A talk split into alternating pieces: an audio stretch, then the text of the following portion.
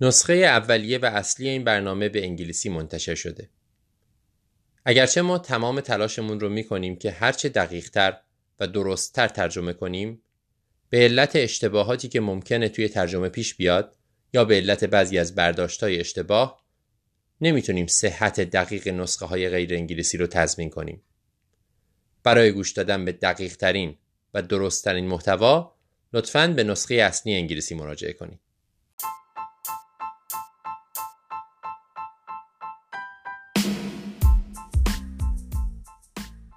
سلام به همکاران عزیز طب اورژانس.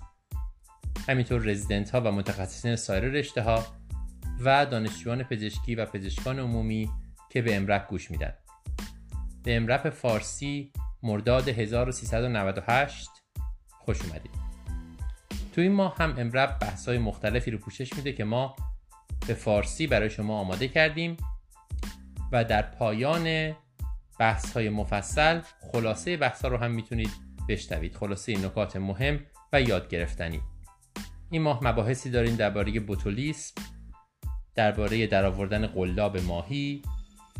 یه مورد پزشکی قانونی داریم درباره کمردرد که اتفاق خیلی خوبی برای مریض نیفتاده. درباره انتوباسیون اطفال صحبت خواهیم کرد. درباره مطالعه جدیدی که مطرح شده درباره اثرات ماریجوانا بر ام آی. صحبت خواهیم کرد. به ویژه اینکه ما خیلی بیشتر میشنویم که ماریجوانا به عنوان ماده گل مصرفش هم تو ایران زیاد داره گزارش میشه و مباحث خیلی خوبه دیگه. همونطوری که همیشه میگیم به ما می‌تونید توی کانال تلگراممون گوش کنید. امیپکست E P cast. آدرس کانال تلگراممون هست. همینطور می‌تونید توی همه اپلیکیشن های پخش پادکست ما رو به همین نام امیپکست سرچ کنین و دنبال کنین. اما مقدمه. تو مقدمه هر ماه همونطوری که همیشه میگیم جین شوارنبگر و استوات سوادرن بحثا رو معرفی می‌کنن و درباره کیس های جالبی که اخیرا دیدن صحبت می‌کنن. تو این قسمت سوادرن درباره یک کیسی صحبت می‌کنه که تو شیفت اخیرش دیده. سوادرن دیگه من داشتم تو قسمت ماینور اریا کار می‌کردم که کمتر حاده و به قول خودش دنبال یه بهانه میگشتم که درگیر مریض های میجر اریا بشم که خلاصه احساس کنم تونم یه کار بهتری انجام میدم. داشتم راه می‌رفتم تو تریاج دیدم که یه مریضی وضعیتش ناجور به نظر می‌رسه تو ویلچره یه مرد میان سال و یه عده آدم دارم به سرعت میدوم به طرف اتاق احیا.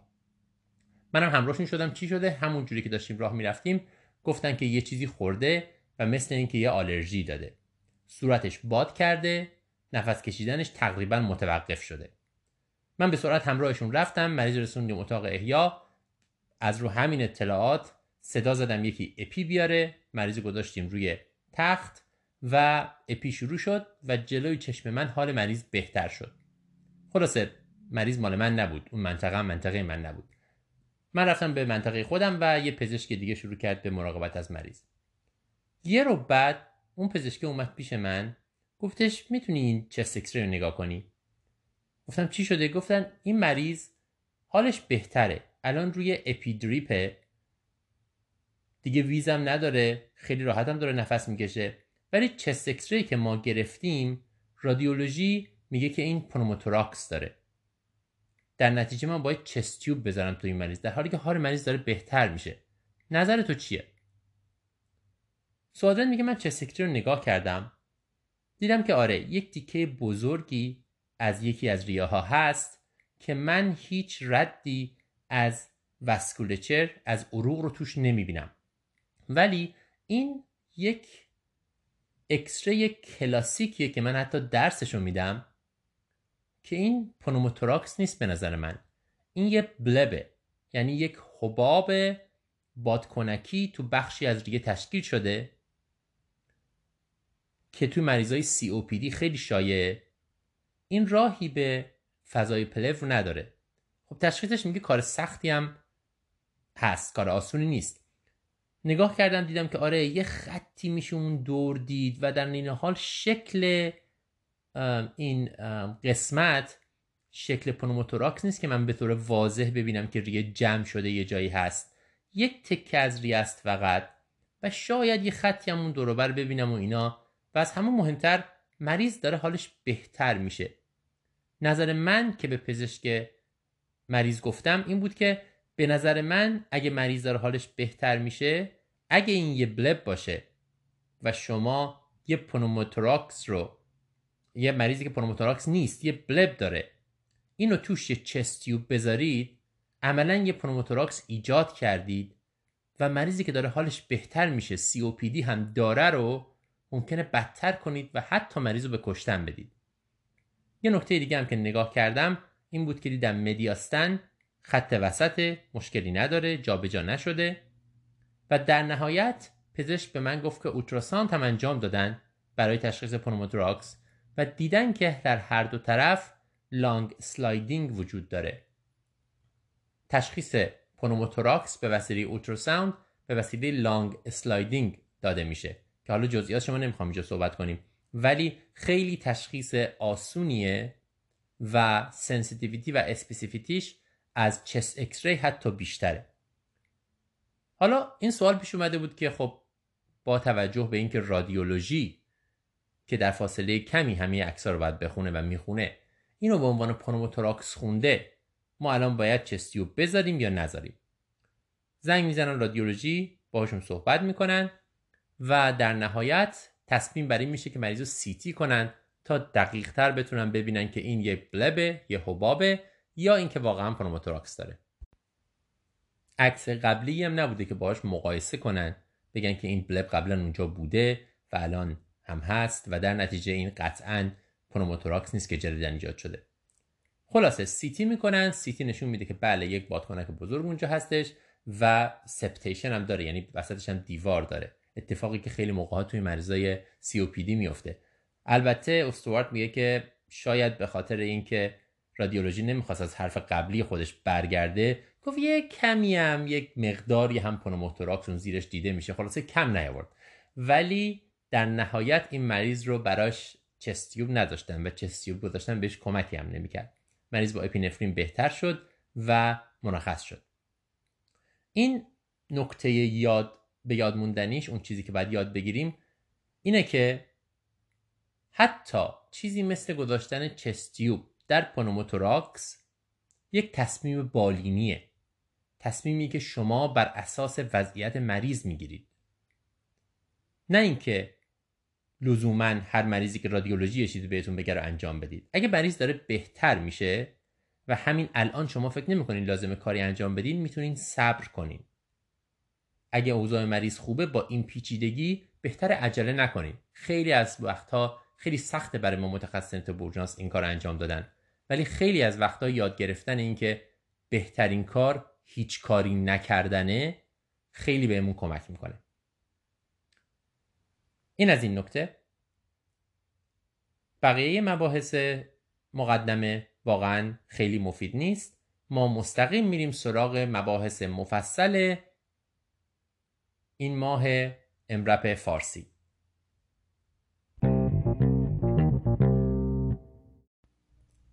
پزشکی اورژانس در مناطق دوردست. داستان درآوردن یک قلاب ماهی. برمیگردیم به تب اورژانس مناطق دوردست که مثل همه قسمت های گذشته ونسا کارتی یکی از این داستان ها رو بر ما تعریف می‌کنه. این داستان درباره قلاب ماهیه در آوردن قلاب ماهی یکی از اورژانس که شاید قبلا دیده باشید یا خونده باشید راجع بهش کار نسبتا ساده یه روش های مختلفی براش وجود داره که شما سر تیز قلاب رو مثلا می‌برید با یه انبر دست یا با یه سیمچین و بعد بقیه رو میچرخونین و در میانین به صورتی که بافت رو خراب نکنه و خلاصه روش های مختلفی براش وجود داره. متا این داستان یه خورده متفاوته. یه روز تعطیل بهاری در یک اورژانس روستایی در شمال کانادا اولین روز فصل ماهیگیریه. این روستایی که از جاهایی که خب خیلی ویلا هست مردم برای تعطیلاتشون میان یا محلیا شروع می‌کنن به ماهیگیری. بناسا کارتی میگه که هشت صبح شیفت من شروع می‌شد. خیلی هم شلوغ بود. حدود ساعت یازده صبح صدای پرستار اورژانس از توی اتاق تریاج اومد که گفت اولین قلاب فصل رسید. همه خندیدن و گفتن آره اولین قلاب فصل رسید. و من فقط از همونجا پرسیدم که کجا گیر کرده؟ گفت نزدیک گوشش گیر کرده. من یه خورده تعجب کردم گفت نگران نباش تو صورتش نیست. سه تا قلابه. سه تا قلاب به سر نخ وصله. من دو تاشو بریدم انداختم دور. اونی که گیر کرده رو من پانسمان می‌کنم تا تو بیای ببینی. خلاصه روز شلوغی بود. من نرفتم مریض رو ببینم اون لحظه. مریض رو پانسمان کردن گذاشتن تو اتاق انتظار تا نوبتش برسه. من سرم شلوغ مریضای دیگه شد و کاراشون انجام بدم و اینا. تا موقعی که چهار ساعت بعد نوبت این مریض شد و گذاشتنش توی اتاق و اسمش اومد روی برد من که این نوبتش رو بره ببینتش. قبل از ورود به اتاق من یه خورده مسترب بودم.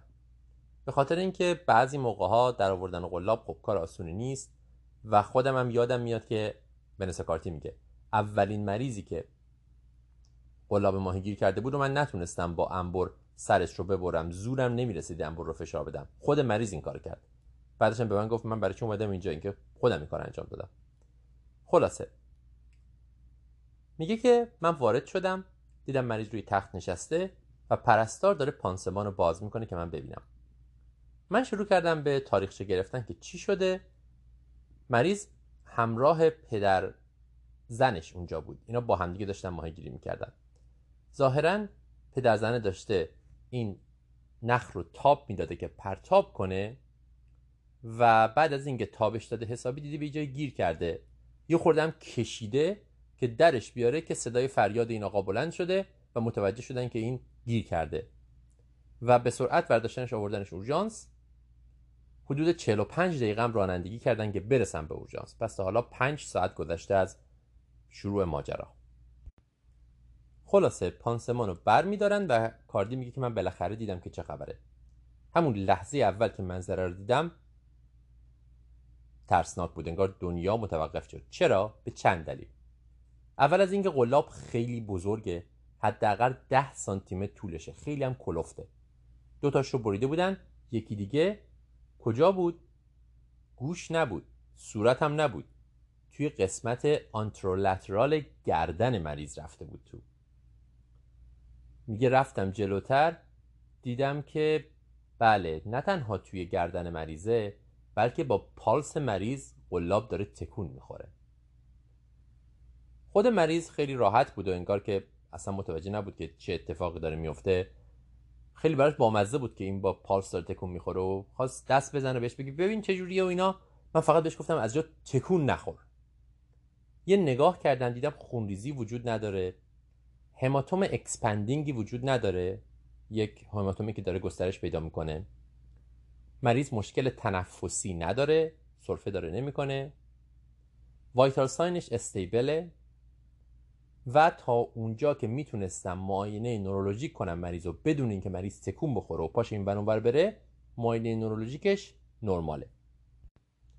خب ما با یک ترومای penetrating گردن روبروییم و اینایی که نام بردم hard signای ماست برای اینکه بگیم آسیب عروقی وجود داره. اینکه خونریزی واضح وجود داشته باشه مخصوصا pulsating. هماتوم expanding وجود داشته باشه مشکل تنفسی وجود داشته باشه. vital sign هر مشکلی وجود داشته باشه باهاش یا علائم نورولوژیک وجود داشته باشه. اینا وجود نداره ولی به هر حال ترومای penetrating گردنه و قلابه داره با پالس تکون می‌خوره. تنها راهی که من می‌تونستم بفهمم که این قلاب کجاست CT بود. CT هم طبیعتا توی این روستا نداریم. من اولین کاری که کردم این بود که به مریض گفتم تکون نخوره. رگ گرفتیم و زنگ زدم به تیم ترومامون توی بیمارستان شهری نزدیکمون. اول جراح با خنده گفت می‌خوای یه قلاب بفرستی اینجا و اینا؟ بعد که براش توضیح دادم خندش متوقف شد. گفت اوه یه مریض باید بفرستی سیتی ما هم اینجا نوروسرجری الان نداریم. این ممکنه نوروسرجری بخواد اینجا نفرست. بفرست جایی که سه ساعت فاصله داره تو مونترال که هم سیتی دارن هم نوروسرجن. ولی خب جاده های روستایی ما داغونه. من فکر کردم اگه این مریض رو بخوام بفرستم اونجا در عرض سه ساعت رانندگی تو جاده روستایی انقدر این بالا پای میره که یه اتفاقی میفته. جونه زدم و خواهش کردم و خلاصه همه این داستانا. تا اینکه بالاخره واسکولار سرجن جراح عروق قبول کرد که مریض رو ببینه. قرار شد مریض به سرعت بره اونجا. فاصله اون بیمارستان تقریبا نیم ساعت بود. به سرعت یه سیتی کنه و مستقیم بره به اتاق عمل. مشاوره جراح عروق مستقیم به اتاق عمل. کارتی میگه من خدا رو شکر کردم فقط که خودم به قلاب دست نزدم. تو این چهار ساعته اتفاق نیفتاده پرستاره همون اول سعی نکرده بکشدش بیرون. مریض باش بازی نکرده. خلاصه خیلی خدا رو شکر کردم این وسط اطرحه خلاصه مریض رو به سرعت میفرستن. مریضم خودش تعجب می‌کنه که آقا من چهار ساعت اینجا نشستم. هیچی به هیچی. الان شما دارین با این آمبولانس و با این همه آژیر و اینا من کجا میفرستین؟ چه خبره و اینا؟ خلاصه. مریض رو میفرستن و این اتفاق میفته معلوم میشه که قلاب رفته زیر شریان کاروتید شریان کاروتید رو دور زده و کاملا گرفتتش. یعنی اگر که اون فامیله یک کمی این قلاب رو می‌کشید شریان کاروتید مریض رو احتمالا از گردنش می‌کشید بیرون.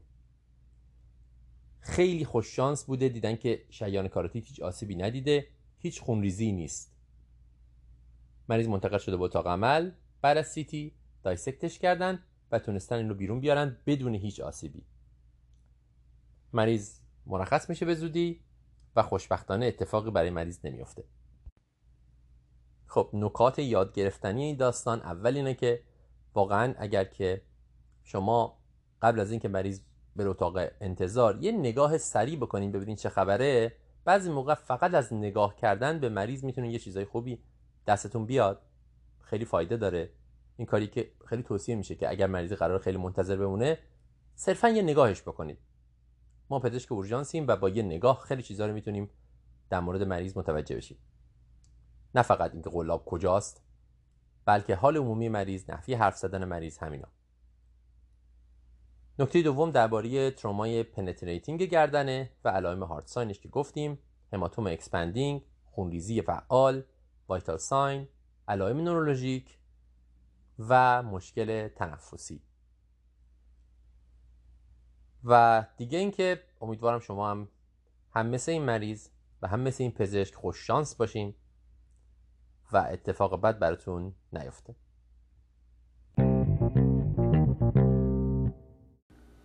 در این قسمت می‌خوایم راجع به آسیب های ناشی از انفجار صحبت کنیم. بیشتر ما وسط میدون جنگ تبابت نمی کنیم و بنابراین احتمالا آخرین باری که به آسیبای ناشی از انفجار فکر کردیم زمانی بوده که امتحان ارتقا یا برد داشتیم. ولی آسیبای ناشی از انفجار فقط محدود به میدون جنگ نمیشن و توی زندگی شهری هم می‌تونن اتفاق بیفتن. در این قسمت دکتر سوامیناتان با دکتر جان بوشر در مورد بلاست اینجوریز یا آسیبهای ناشی از انفجار صحبت می‌کنه. اینکه چه نوع آسیب هایی رو شامل میشن و ما چجوری باید بیمارستانمون رو و خودمون رو و تیممون رو آماده بکنیم برای یه همچین شرایطی. چهار دسته آسیب ناشی از انفجار داریم. آسیب اولیه آسیب ثانویه آسیبای سالسیه و آسیبای رابعه. چهارمی خلاصه.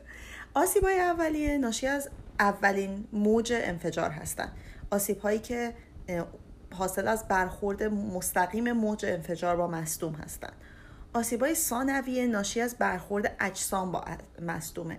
این می‌تونه ترکش ناشی از یک بمبی باشه که منفجر شده یا ناشی از برخورد اجسام دیگه ای که بر اثر موج انفجار پرتاب شدن و حالا به مصدوم برخورد می‌کنن.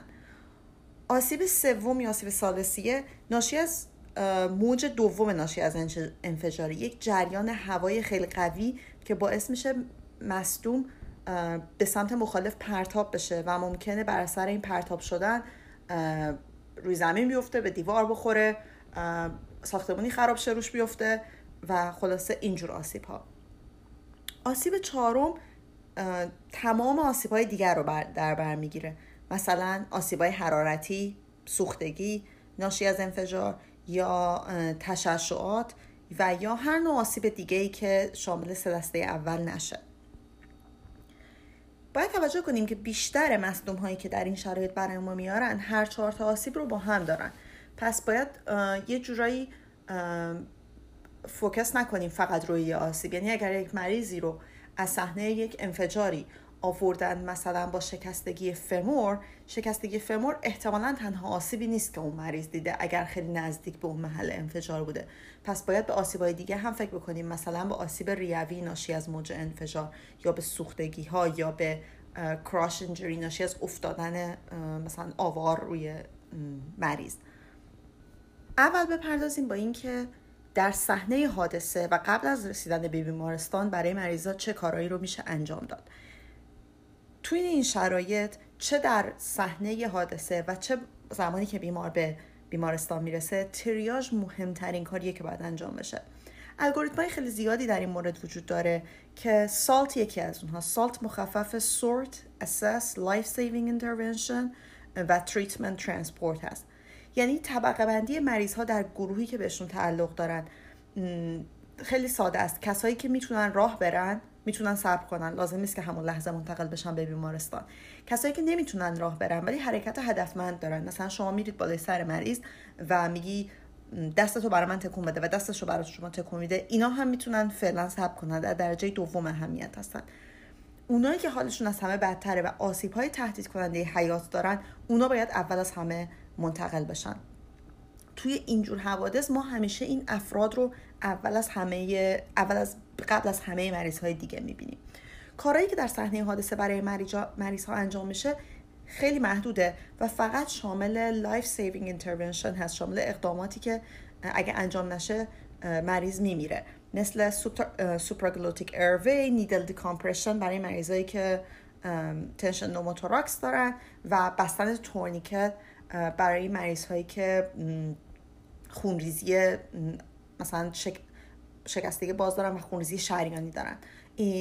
این فقط اینجور intervention هست که باید خیلی سریع انجام بشه و بعد مریض ها باید منتقل بشن. یکی از بزرگترین مشکلاتی که در موقع این حوادث رخ میده اینه که تعداد خیلی زیادی مریض در آن واحد به اورژانس شما مراجعه می‌کنن. و اگر شما بخواید متکی به سیستم های کامپیوتری باشید برای ثبت همه مریضا قطعا دچار مشکل میشید.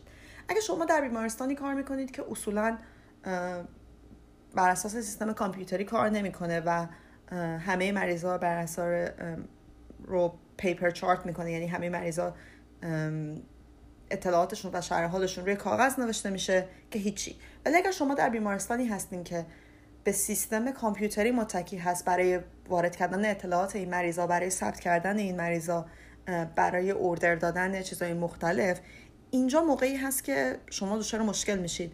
و باید برگردید به سیستم کاغذ و قلم. دکتر بوچر توصیه می‌کنه که هر بیمارستانی باید یه تعداد نسبتا زیادی چارت های تریاژ آماده کاغذی داشته باشه برای همچین شرایطی و همه بدونن که این چارت ها کجا هستن.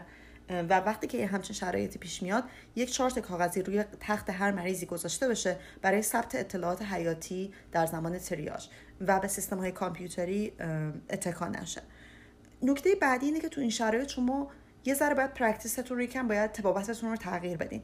یعنی که از منابع باید خیلی محدود استفاده کنید. استفاده از آزمایش خون یا CT باید خیلی خیلی محدود باشه. در این مرحله فقط هدف کنترل آسیب های تهدید کننده حیاته نه هیچ چیز دیگه. می‌خوایم صحبت کنیم راجع به اینکه چه وسایلی لازم داریم در این شرایط و برای چه آسیب هایی باید علل خصوص آماده باشیم.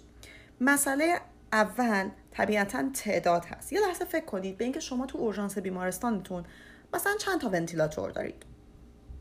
حد اکثر دو تا یا سه تا درسته؟ حالا به شرایطی فکر کنید که یه انفجار بزرگی رخ داده مریض های خیلی تعداد زیادی رو برای شما آوردن و شما باید همزمان ده ها مریض رو اینتوبه بکنید.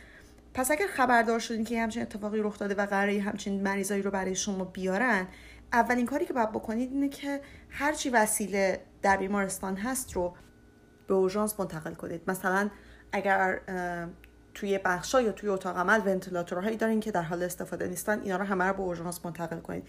و توقع داشته باشین که تعداد زیادی مصدوم برای شما خواهند آورد و باید به همه اینا در حال در آن واحد رسیدگی بکنید. تعداد زیادی آیوی احتیاج دارید. تعداد زیادی مقدار زیادی خون احتیاج دارید. پس با بانک خونتون هماهنگ کنید. مقدار زیادی چست تیوب نیاز داریم و تعداد زیادی تورنیکل. حالا اینجا یه نکته کوچیکی بگیم. باز دوباره برگردیم به اینکه باید از منابع به صورت محدود و به صورت انتخاب شده استفاده کنید. مثلا همون chest tube در مورد اکثر مریضایی که pneumothorax یا hemothorax دارن chest tube می‌تونه در لحظه گذاشته نشه. این مریضا رو میشه بعدا برشون chest tube گذاشت. پس تمرکز کنید روی اونایی که مثلا tension pneumothorax دارن. پس تعداد زیادی باید وسیله همراهتون باشه برای needle decompression تا بعد بعدا برای اینها chest tube بذارید. مسئله بعدی CT scan از CT scan فقط و فقط برای کسایی استفاده کنید که آسیب به سر دارن و همین الان مثلا جراح مغز و اعصاب می‌خواد ببرتشون اتاق عمل.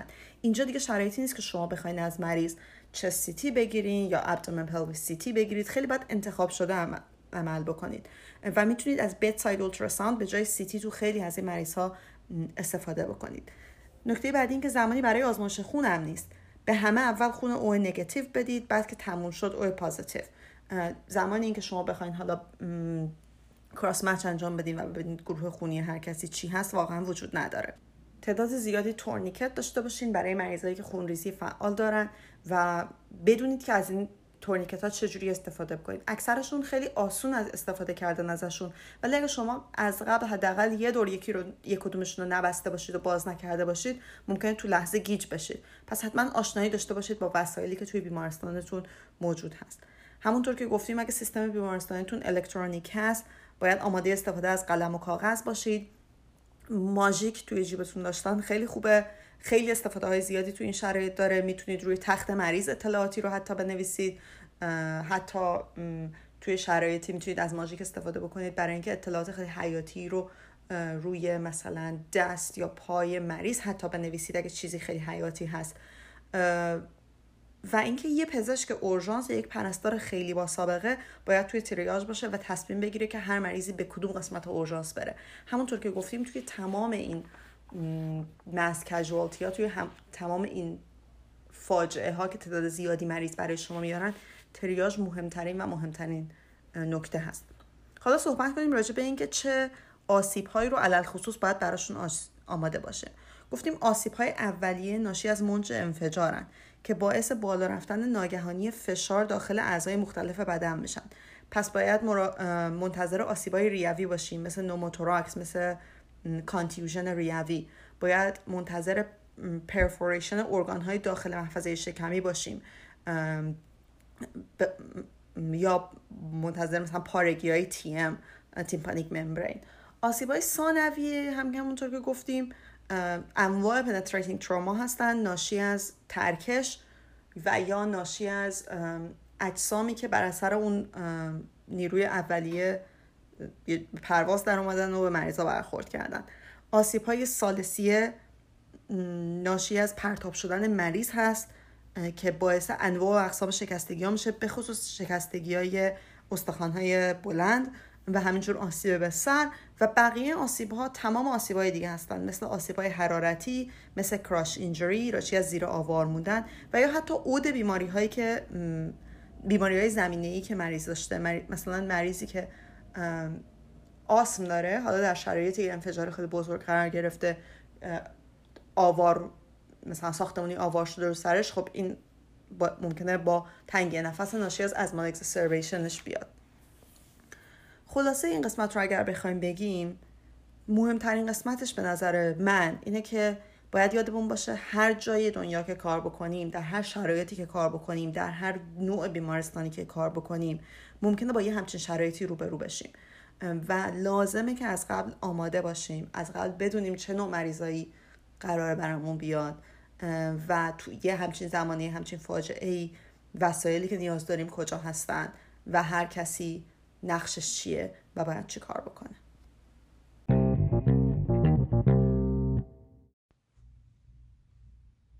این بحثی بحثی بین دکتر کلادیوس و دکتر بهار دو تا از متخصصین طب اورژانس اطفال امرب درباره یک case ی که اخیرا بهار دیده. یک بچه شل یا floppy baby. یکی از شکایت های کلاسیک در طب اورژانس اطفال. بهار میگه من داشتم کار می‌کردم تو اورژانس با chief resident م. یه بچه هفت ماهه رو مادرش آورد با این شکایت که این بچه تا پنج شیش ماهگی یاد گرفته بوده که خودش بشینه ولی الان دیگه نمی‌تونه. میگه که اوایل وقتی که مینشوندمش حدود دو سه هفته پیش این بچه به طرف یک سمتش میافتاد ولی الان دیگه اصلا نمی‌تونه بشینه. همونطوری که داره صحبت می‌کنه به حال میگه این مادر کیفش رو باز کرد.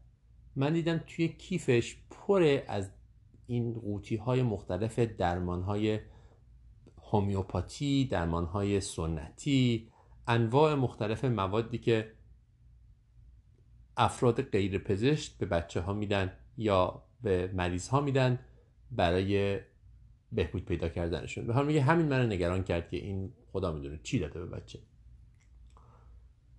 بچه تب نداره سرفه نمی‌کنه اخیرا بیمار نشده استفراغ نداره اسهالم نداره. تنها چیزی که موقع review of system مادر مطرح می‌کنه اینه که این بچه چند روزه که مدفوع نکرده که خب مادر در این حال میگه که این برای بچه نرماله. برای همین هم من مدت هاست. به این بچه مدام مسهل میدم پروبیوتیک بهش میدم تا شکمش کار کنه. راجع به شیر خوردن بچه می‌پرسن. مادر میگه موقع شیر خوردن به صرفه میفته و گاهی شیر تو گلوش گیر می‌کنه. معاینه بچه کار آسونی نیست. همونطوری که طبیعتا می‌دونید مخصوصا بچه‌ای که با همچین ویژگیهایی میاد. اول از همه حالت عمومی بچه. خب تون بچه خیلی مهمه. به حال میگه که بچه توی بغل مامانشه ولی مثل یه فرش که از بازوهای مامانش آویزونه. بچه هفت ماهه باید مثل یک بچه کوالا بچسبه به مامانش و ازش بالا بره. در حالی که این بچه کاملا آویزونه. وقتی میذارنش روی تخت میگه دست و پاهاش مثل یک ستاره پهن شد روی زمین. وقتی دستاشو می‌گیرن که بلندش کنن سرش از پشت میافته. اینا همه نشونه های هایپوتونی بچه است.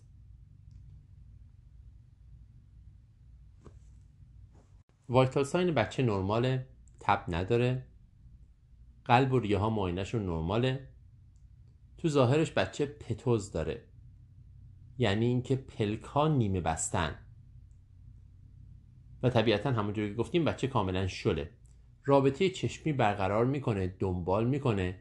ولی به خاطر پتوزش خوابالود به نظر می‌رسه.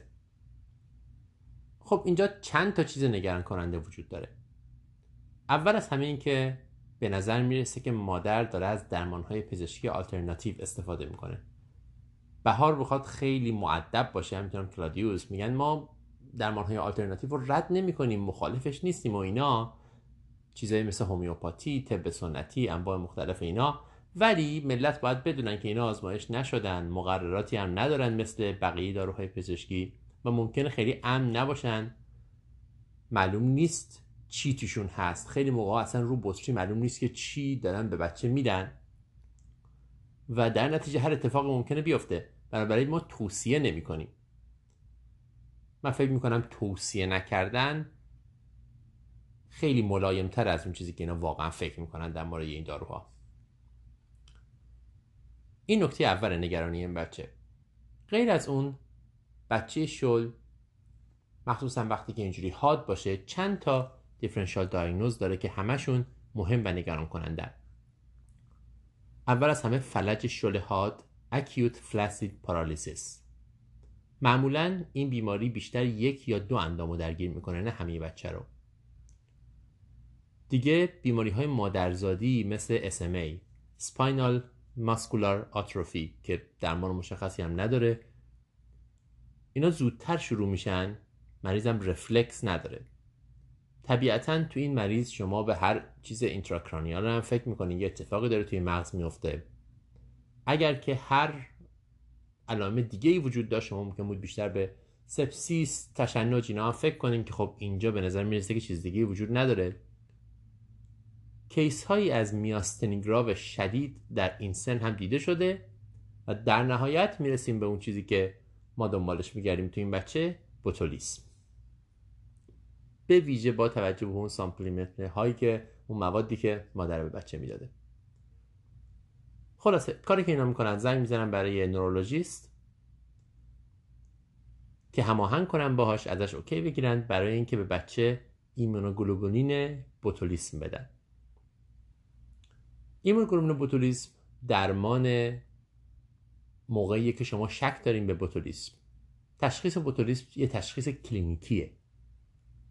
اگر که شما شک کردین و بچه وضعش ناجوره و شما نگران این هستین که مشکل تنفسی پیش بیاد که عارضه کشنده بوتولیسمه هر چه زودتر باید به بچه ایمونوگلوبولین بدین. هر چه زودتر بدین نتیجه بهتری می‌گیریم یه نکته دیگه ای که توی معاینه بچه خیلی کمک می‌کنه به تشخیص بوتولیسم و اختصاصیه معاینه مردمک هاست به حال میگه وقتی من نور رو مینداختم توی مردمک این بچه منقبض می‌شد. یعنی مردمک ها پاسخ می‌دادن. ولی وقتی نور رو نگه میداشتم بعد از منقبض شدن کم کم شروع می‌کردن دوباره به گشاد شدن. یعنی انگار واکنش نشون میده ولی کم کم ماهیچه ها خسته میشن و شروع می‌کنن باز شدن. این اختصاصی بوتولیسمه. این بچه اینو داشته و اینا خیلی خیلی جدی به بوتولیسم شک کردن و شروع کردن تماس گرفتن با نورولوژیست. حالا بوتولیسم چیه؟ یه خلاصه‌ای از این موضوع بگیم. یک توکسینه که توسط یک باکتری تولید میشه. این توکسین باعث denervation عضلات صاف و مخطط میشه. یعنی رابطه عصب رو با عضله قطع می‌کنه کجا؟ در سطح سیناپسی. روش کارش هم اینجوریه که ترشح استیل‌کولین رو در نورون قبل از سیناپس متوقف می‌کنه. وقتی استیلکولین نمی‌تونه برسه به سیناپس پیام عصبی از عصب اول به عصب دوم منتقل نمیشه و در نتیجه پیامی به عضله نمی‌رسه. و نتیجه طبیعیش اینه که عضله ها شل میشن. عضلات صاف وقتی شل میشن چیزایی مثل یوبوست به وجود میاد بچه مدت ها شکمش کار نمی‌کنه و تقریبا همیشه اولین علامت بوتولیسم نوزادی یوبوسته بعد ضعف عضلانی به وجود میاد معمولا دیسندینگ از بالا از اندام فوقانی شروع میشه بعد می‌رسه به اندام تحتانی هایپوتونی به وجود میاد که بدن کلا چل میشه. ابنرمالی های اعصاب کرانیال به وجود میاد مثل مشکل بلع و یا پتوز که هر دوش تو این بچه هست. مشکل اتونوم ممکنه به وجود بیاد. برادیکاردی تاکیکاردی فشار بالا و پایین چون سیستم اتونوم نمی‌تونه خودش رو تنظیم کنه. و در نهایت چیزی که بیشتر از همه ازش میترسیم فلج دیافراگم و نارسایی تنفسی. بچه نتونه نفس بکشه. در بزرگسالان این بیماری معمولا به خاطر خوردن خود توکسین به وجود میاد. ولی در نوزادان با توجه به اینکه اسید معده کافی ندارن اسپور می‌تونه در داخل معده شروع کنه به فعالیت و در داخل دستگاه گوارش توکسین رو تولید کنه. در نتیجه خود اسپور رو اگه بخورن بچه ها مریض میشن. اگه بتونیم ایمونوگلوبولین بدیم زود می‌تونیم از پیشرفت بیماری جلوگیری کنیم و دوره بیماری رو کم کنیم. ایمونوگلوبولین هم خیلی گرونه. حالا تو ایران نمی‌دونم چجوری هست. تو آمریکا هر دوزش حدود 45 هزار دلاره. دوره بیماری اگه ایمونوگلوبولین ندیم حدود دو ماهه. ممکنه بعدش بچه relapse هم بکنه. یعنی بچه خوب شده باشه مرخص بشه دوباره اینجوری بشه بعد چند ماه دیگه. این بچه ها باید توی مدت تو ICU باشن و tube feed بشن. به خاطر اینکه بلعشون مختله. ولی اگه درمان زود شروع بشه ممکنه که اوتکام خوب باشه و آسیبی نبینه و همه چیز برطرف بشه. جالب اینجاست که روش اینکه این اسپور رو بچه ها بخورن ما همه یاد اصل میافتیم به خاطر اینکه در زیر یک سال اصل ممکن این اسپور رو داشته باشه و بچه مبتلا بشه. ولی در عالم واقع حدود 15 درصد بوتولیسم نوزادی به خاطر اصل اتفاق میفته واقعا. بیشتر موقع ها اسپورها به شیوه دیگه ای می‌رسن به دستگاه گوارش. و شایع ترینش اینه که در نزدیک محل زندگی بچه یک, یک محل ساخت و ساز وجود داشته باشه که گرد و غبار رو داره تو فضا منتشر می‌کنه. یا حتی دیده شده موقع زلزله ها این اتفاق میفته این گرد و غباری که منتشر میشه در فضا اسپورها پخش میشن و راه پیدا می‌کنن به دهن و میرن تو. جالب اینجاست که این بچه هم بعدا مشخص میشه که برخلاف اون نگرانی که اول داشتیم که همه اینا احتمالا ناشی از اون موادیه که مادرش بهش داده در واقع علتش این بوده که خانواده داشتن تو خونه ساخت و ساز می‌کردن یک تیکه از خونه رو داشتن خراب می‌کردن و دوباره میساختن و احتمالا اسپورا توی گرد و غبار منتشر شدن و رسیدن به بچه. بهار میگه که این کیس رو خلاصه تشخیص میدن به روش و ایمونوگلوبولین رو شروع می‌کنن و بچه خوشبختانه سرنوشت خوبی پیدا می‌کنه. خلاصه این مطلب اینکه بوتولیسم تشخیص بالینیه هر چه زودتر درمان بشه بهتره. بچه کلا شله ولی اولین علامت خیلی موقع ها یوبوسته و در معاینه این خیلی اختصاصیه برای بوتولیسم که ببینین مردمک پاسخ میده به نور ولی خسته میشه و در اگه نور رو ادامه بدید بتابونید شروع می‌کنه به گشاد شدن. می‌تونه به خاطر اصل خوردن اصل در بچه ها ایجاد بشه بوتولیسم یا اسپورها می‌تونن از گرد و غباری که به خاطر ساخت و ساز زلزله هر چیز دیگه ای در فضا پخش شده برسن به دهان و دستگاه گوارش.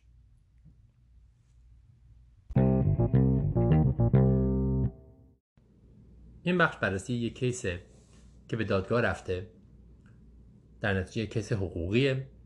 در مورد یه مریضی با کمردرد بحثی بین مایک وینستایک براد گولمن and براین هینز. داستان. یه آقای 43 ساله چاق دچار آپنه خواب مدتی سیاتیک شدید داره. در حدی که neurosurgeon گفته که این مریض حتما باید عمل بشه و spinal fusion بگیره منتها به خاطر بیمه‌ش این عمل به تعویق افتاده و هنوز انجام نشده. هنوز دکتری پیدا نکرده که بیمش رو قبول کنه قبل از اومدن به اورژانس این آقا به خاطر درد چهار روز روی مبلش تو آپارتمان بوده و تکون نخورده.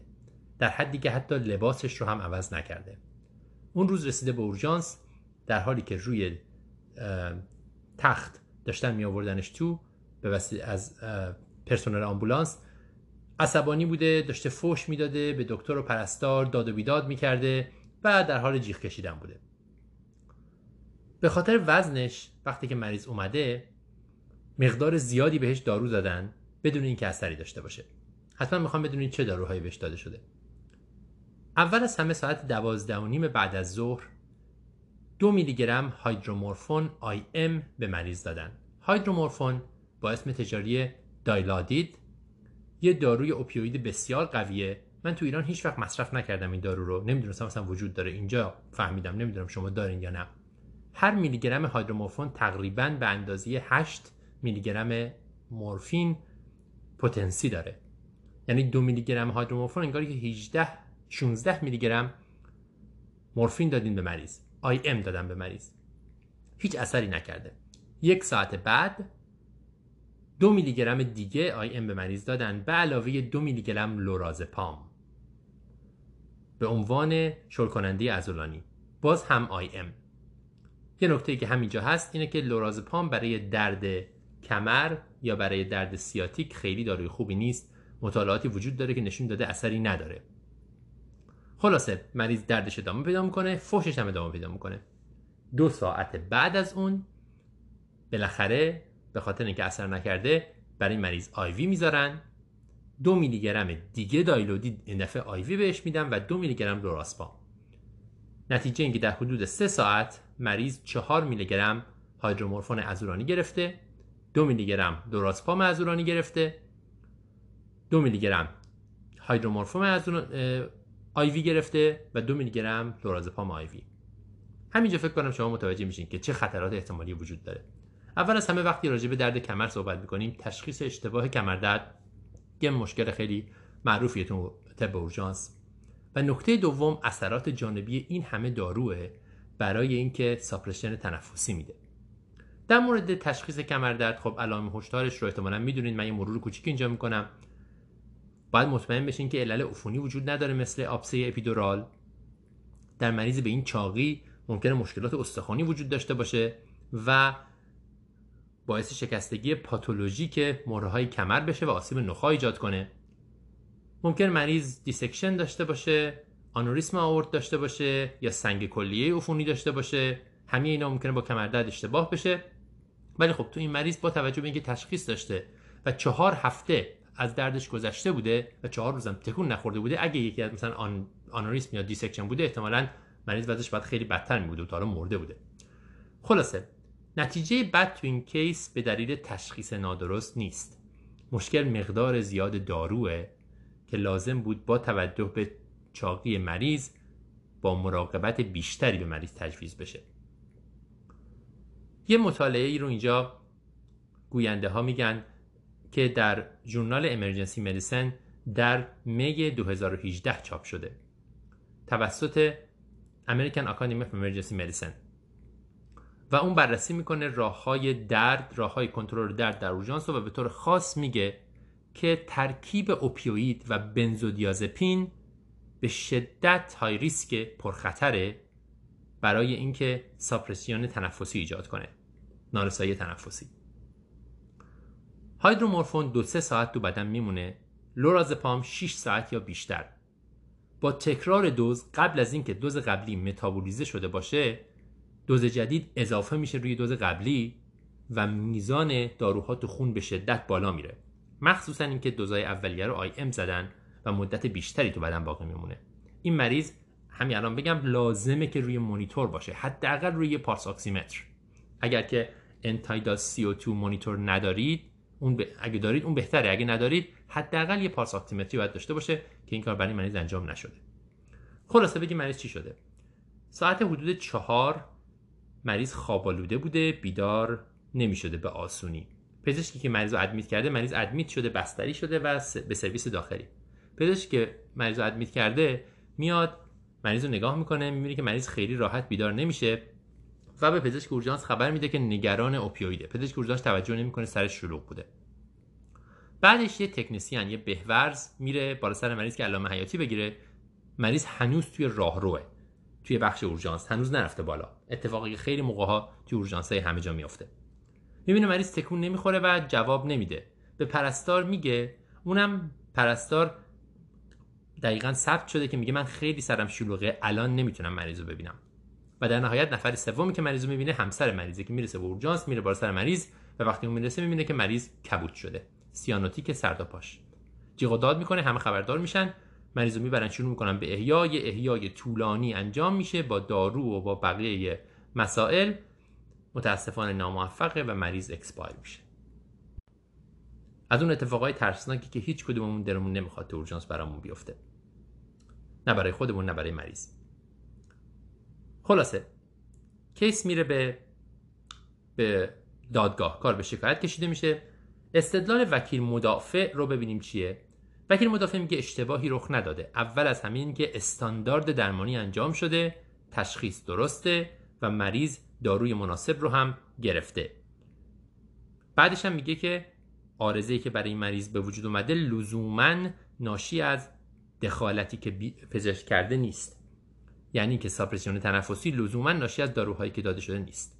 در مقابل دادستان میگه پزشک استاندارد درمان رعایت نکرده چون زیادی به مریض نارکوتیک داده همراه با بنزو و به موقع برای برگردوندن اثراتش مداخله نکرده و از همه مهمتر به اندازه کافی مریض رو مونیتور نکرده و موقعی که کسی هشدار داده درباره وضعیت مریض نرفته بالا سر مریض که ببینتش. وکیل مدافع دادستان دو طرف با هم دیگه بحث کردن. درست شب قبل از اینکه کیس بره به دادگاه و در دادگاه مطرح بشه تا هیئت منصفه دربارش تماس بگیره. دو نفر با هم توافق کردن دو طرف به وسیله یه شرکت میانجیگر. دو ممیز 25 صدم میلیون دلار بیمارستان و پزشک به خانواده مریض دادن تا اونا از شکایتشون صرف نظر کنن. از اون اتفاقای ترسناکی که ما هممون نگران موقع اورژانس کار کردن تو اورژانس برامون بیفته. خلاصه چیزایی که می‌تونیم یاد بگیریم جاهایی که می‌شد کاری کرد که اتفاقی بدی برای مریض نیفته کجا هست اول از همه این که مریض مونیتور نشده. وقتی پزشک گفتن که زیادی خواب کاری نکرده. مریضی که بنزودیازپین می‌گیره یا بنزودیازپین به همراه اوپیوید می‌گیره حتما باید حداقل با یک پارس مونیتور بشه. من چند بار گفتم بازم تاکید می‌کنم روش. دیگه اینکه مریض چاق بوده. مریض چاق های ریسکه. مریض چاق خودش به تنهایی باید خوب مونیتور بشه. مخصوصا مریضی که می‌دونین که آپنه تنفسی داره. یعنی توی خواب نفسش متوقف میشه. خیلی از اینا مریضا سندروم پیکویکیان دارن. یعنی که به خاطر چاقی بیش از حد هایپوونتیله می‌کنن و در بیسلاین CO2 شون بالاست که باعث سدیشن ممکنه بشه. چاقی همینطور هم باعث میشه که تزریق اولیه احتمالا با توجه به اینکه مریض مقدار زیادی بافت چربی داره تزریق اولیه تو بافت چربی اتفاق افتاده که پخش شدن و جذب شدنش بسیار آرومتر از بافت ماهیچه است. از اون گذشته اینم مشکل بزرگیه که احتمالا بایاس ایجاد کرده. اینکه مریض مریض خوبی نبوده همکاری نمی‌کرده راحت حرف نمی‌زده در حال فوش دادن بوده. مریضی که ما احساس بدی نسبت بهش داریم پرخطرتره. چون باعث میشه تو ذهن ما کاری کنه که ما کمتر وقت بذاریم کمتر ارزیابیش کنیم. نخواهیم بریم دوباره ببینیمش. کلا ناخداگاه اجتناب کنیم از دیدنش. ما لازمه با جهتگیری و احساس خودمون در چنین شرایطی بجنگیم و کنارش بذاریم و بتونیم مریض رو درست ارزیابی کنیم فارغ از احساسات برای عوارض شدید. اینجور موقع ها به ویژه وقتی مریض اینجوریه یه قدم عقبتر باید بیایم یه لحظه توقف کنیم فکر کنیم هوشیار و دقیق و مراقب باشیم. به ویژه وقتی علائم هشداری به ما می‌رسه که مریض شله و جواب نمیده این درست مثل نوزاد لتارژیکه. همونطوری که هممون پا میشیم خیلی هوشیار میشیم وقتی میگن که یک بچه آوردن که شله به همون ترتیب با آدم بزرگ شل هم باید برخورد کنیم. چه مریضای high risk هم برای دپرسیون تنفسی وقتی بهشون opioid میدیم؟ مریضی که intoxicated ه یعنی با هر داروی مختلفی تحت تاثیر داروه. الکل گرفته یا هر چیز دیگه ای مریضی که چاقه و آپنه خواب داره. مریضی که درد شدید داره که احتیاج به دوز بالا داره. اینم high risk ه. همینطور همراه کردن opioid ها با بقیه داروهایی که suppression تنفسی میدن مثل بنزودیازپین ها کلا میگن این کار رو نکنید. اگر که می‌کنید حواستون حتما باشه و مریض مانیتور کنید. و یا مریضی که رو داروهای دیگه است که ممکنه که سدیشن بدن.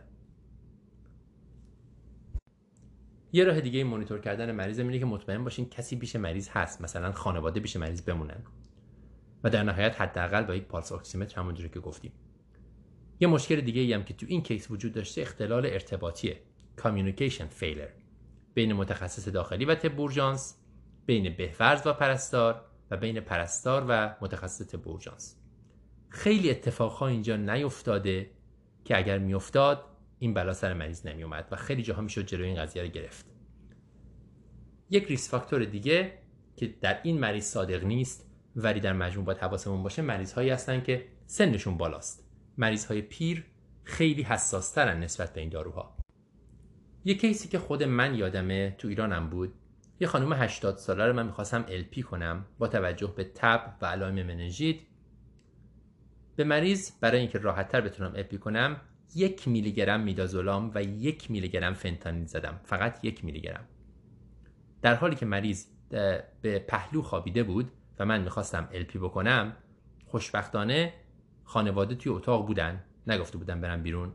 و یه دفعه وسط الپی موقعی که سوزن پشت مریض بود یکی از فامیل ها داد زد که مریض آبی شده. کبود شده. من بلا فاصله الپی رو متوقف کردم و با بگ و ماسک مریض به سرعت برگشت. خوشبختانه اتفاق نیفتاد. ولی این تجربه خود من هیچ وقت فراموشم نمیشه. در نهایت اوپیوید باعث دپرسیون تنفسی میشه.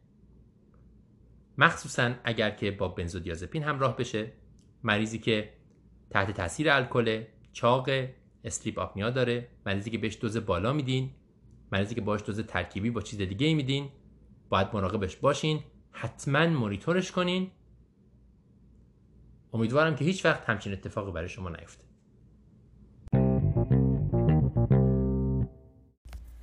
نوبتی هم که باشه نوبت بحث شیرین فارماکولوژی با موضوع استفاده از DOACs Direct Oral Anticoagulant در بیماران کلیوی. و در این قسمت دکتر سوامیناتان با دکتر هایس صحبت می‌کنه. با یک case شروع می‌کنیم. بیمار 67 ساله ای با atrial fibrillation میاد اورژانس. atrial fibrillation ی که جدید هست یعنی بیمار atrial fibrillation نداشته. با تپش قلب palpitation یا حالا هر علامت دیگه میاد اورژانس و شما ازش EKG می‌گیرید. می‌بینید که AFib داره و می‌دونید که این AFib جدیده. با شوک یا با دارو تبدیلش می‌کنید به normal sinus rhythm و مریض رو می‌خواین ترخیص بکنید از اورژانس. CHAD score ش رو طبیعتا محاسبه می‌کنید و بر اساس hypertension و سن و سایر risk factor هایی که مریض داره متوجه میشید که قبل از ترخیص باید به این مریض داروی ضد انقاد براش شروع بکنید. دکتر سوامیناتا میگه که معمولا برای این بیمارا از ریواروکسابان استفاده می‌کنه. ولی حالا این مریض بیماری کلیوی داره ESRD داره. آیا میشه برای مریضای کلیوی هم از این بیماران استفاده کرد یا اینکه مجبوریم بهشون وارفارین بدیم؟ جواب اینه که احتمالا آره. یه مقاله جدیدا در سال 2019 چاپ شده. یه review article هست که شواهد موجود در این باره رو مرور کرده و نتیجه گرفته که احتمالا از DOACs میشه توی این بیماران استفاده کرد. توی پرانتز باید بگیم که در حال حاضر کالج کاردیولوژی آمریکا. کماکان برای بیماران با creatinine clearance کمتر از سی وارفارین رو توصیه می‌کنه. ولی قضیه یکم پیچیده تر از این حرف هست. و مطالعاتی هست که نشون میده در بیماران کلیوی ریسک خونریزی بعد از درمان با وارفارین بالاتر از افراد دیگه است. و کلا وارفارین داروییه که خیلی دردسرای زیادی داره. شما وقتی یه مریض رو می‌ذارید رو وارفارین یه سری تغییراتی باید توی رژیم غذاییش بده با خیلی داروهای دیگه. interaction داره. خلاصه داروی خیلی خوبی نیست. پس اگه بشه که از DOACs استفاده کرد شاید بهتر باشه که از DOACs استفاده کرد. حالا فرض کنید که حالا فرض کنید که شما می‌خواین بر اساس توصیه های کالج کاردیولوژی آمریکا عمل کنید و مریض وارفارین بدین. خب روش دادن وارفارین معمولا اینه که شما هپارین می‌دید بعد bridge می‌کنید به وارفارین.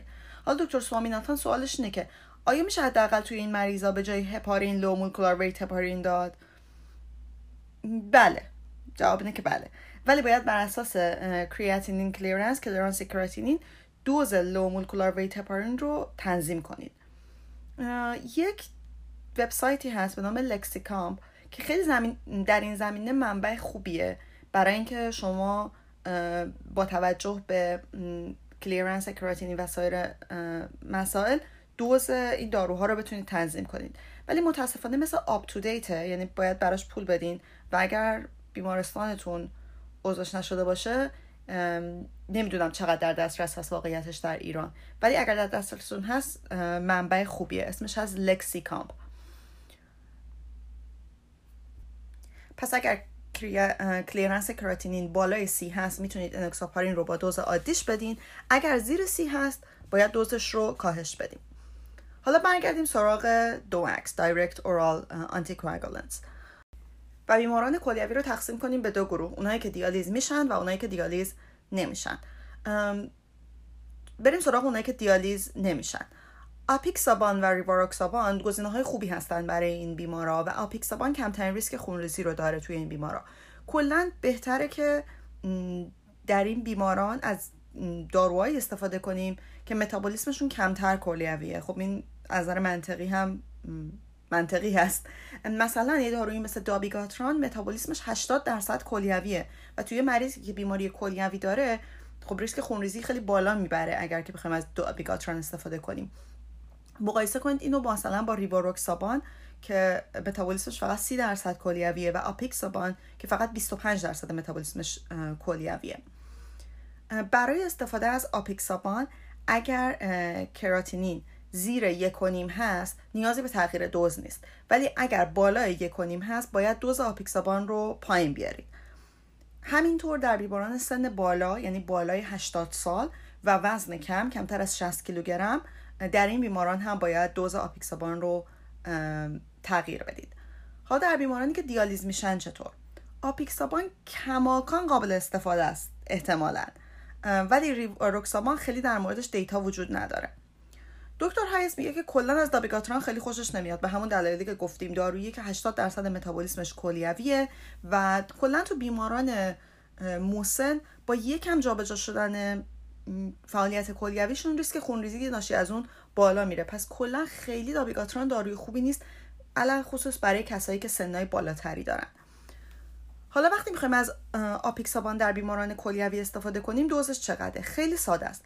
برای مریضای با کلیرنس کراتینین زیر سی دوز آپیکسابان رو نصف می‌کنیم. یعنی به جای 5 میلی گرم دو بار در روز دو نیم میلی گرم میدیم دو بار در روز. خیلی به یاد موندنش ساده است.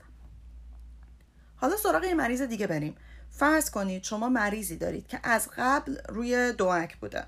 قبل از قبل مثلا روی آپیکسابان ریواروکسابان یا همچین دارویی بوده.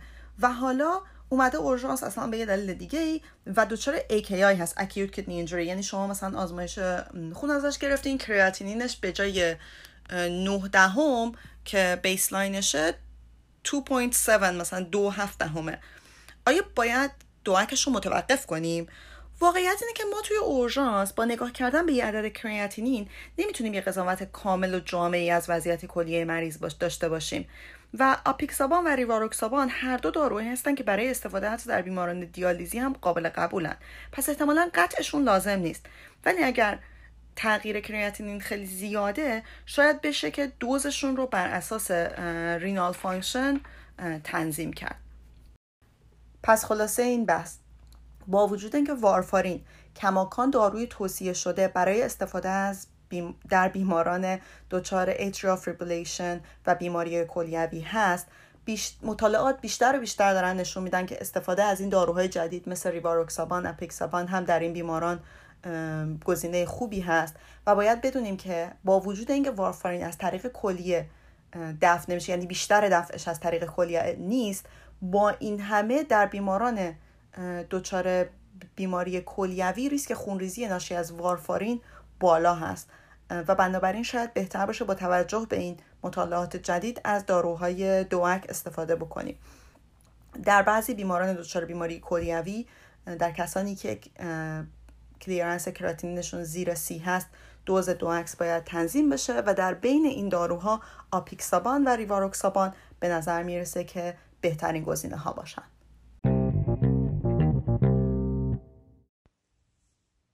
تو این قسمت آنان سوامینیتان و ساراویس درباره خدمات سلامت و به ویژه اورژانس برای دگرباشان جنسی صحبت می‌کنن بخش عمده بحث درباره خدمات درمانی برای ترانسکچوال هاست کسایی که تغییر جنسیت میدن.